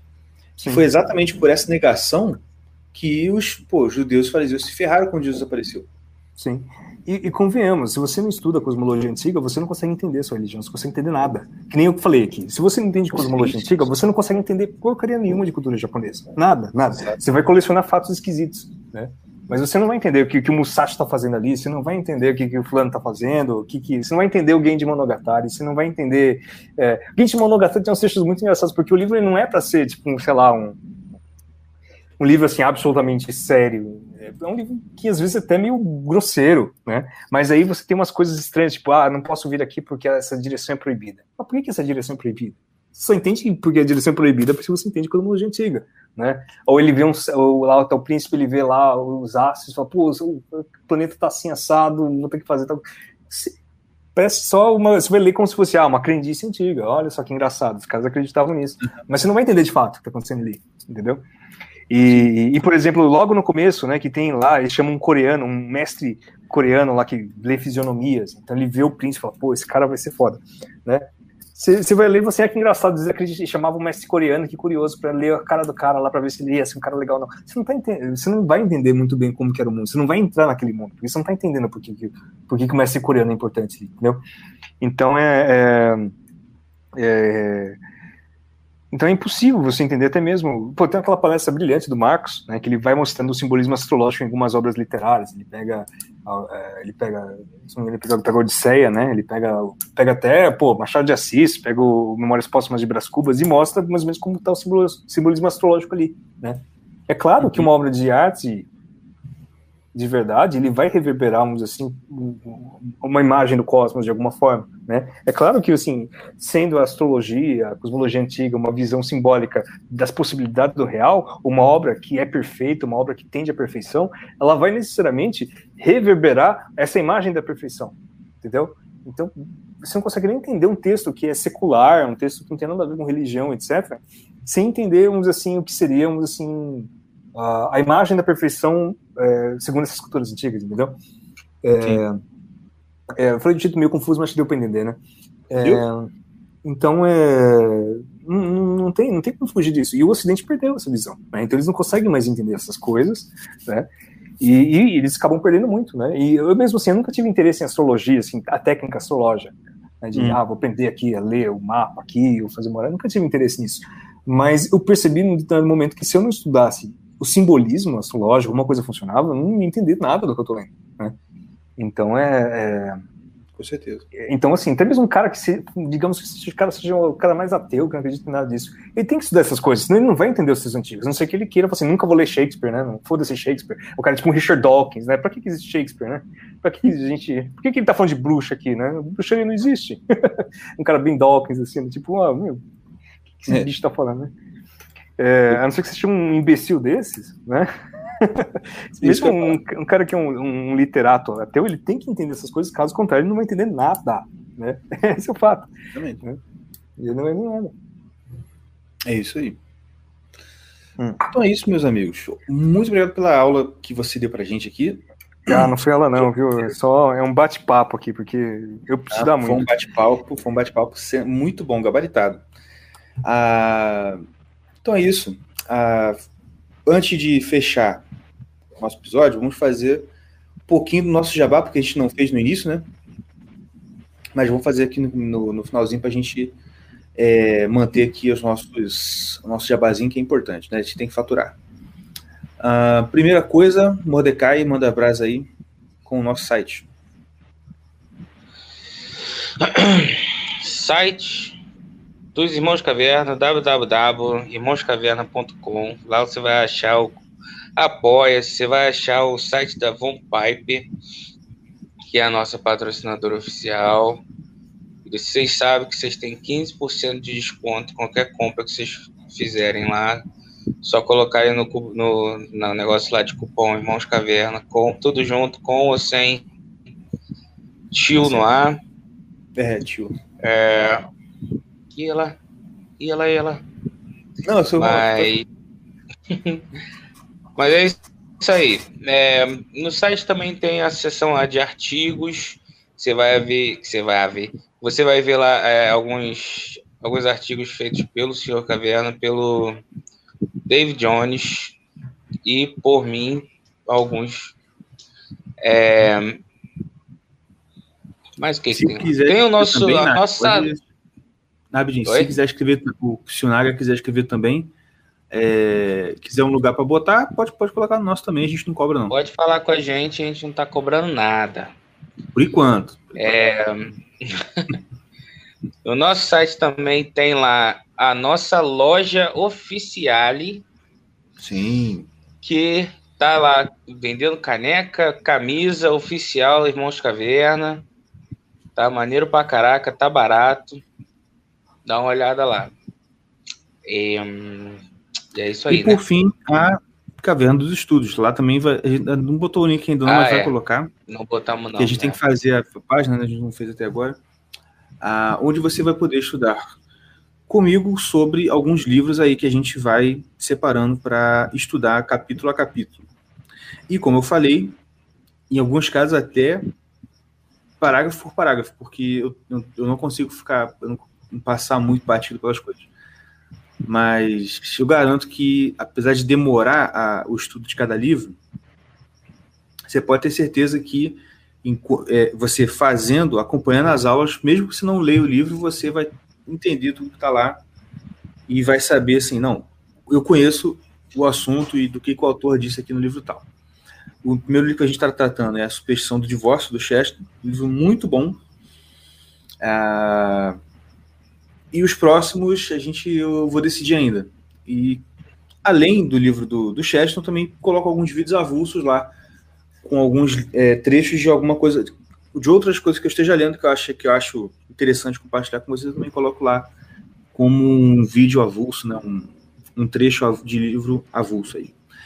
Mas é isso aí, qualquer coisa, assina lá, o, o preço é bem baratinho, vocês, vocês podem ver lá é bem em conta mesmo, de modo que você pode assinar sem preocupação. E é isso. De novo, agradecer aqui o Naga por ter participado aqui com a gente, ter dado essa, essa ampliada no, no, no nosso horizonte de consciência tão grande. Foi muito legal. Tenho certeza que o pessoal gostou pra caramba. Foi bacana mesmo. E eu tenho certeza que o pessoal gostou, por quê? Porque o pessoal ficou aqui. Acho que essa foi uma das lives que teve mais retenção, assim, que a gente ficou com bastante, com, né, com um número bom de gente do início ao fim. Foi muito bom mesmo. Que quando a gente tá, quando a gente tá conversando. Já que vocês coisa, ficaram até o final. Ah. É. Mas já que vocês ficaram até o final, compartilha. A gente tá quase Sim. batendo a meta do raio do YouTube. Quase. Não sei nem quanto que falta, mas falta muito pouco.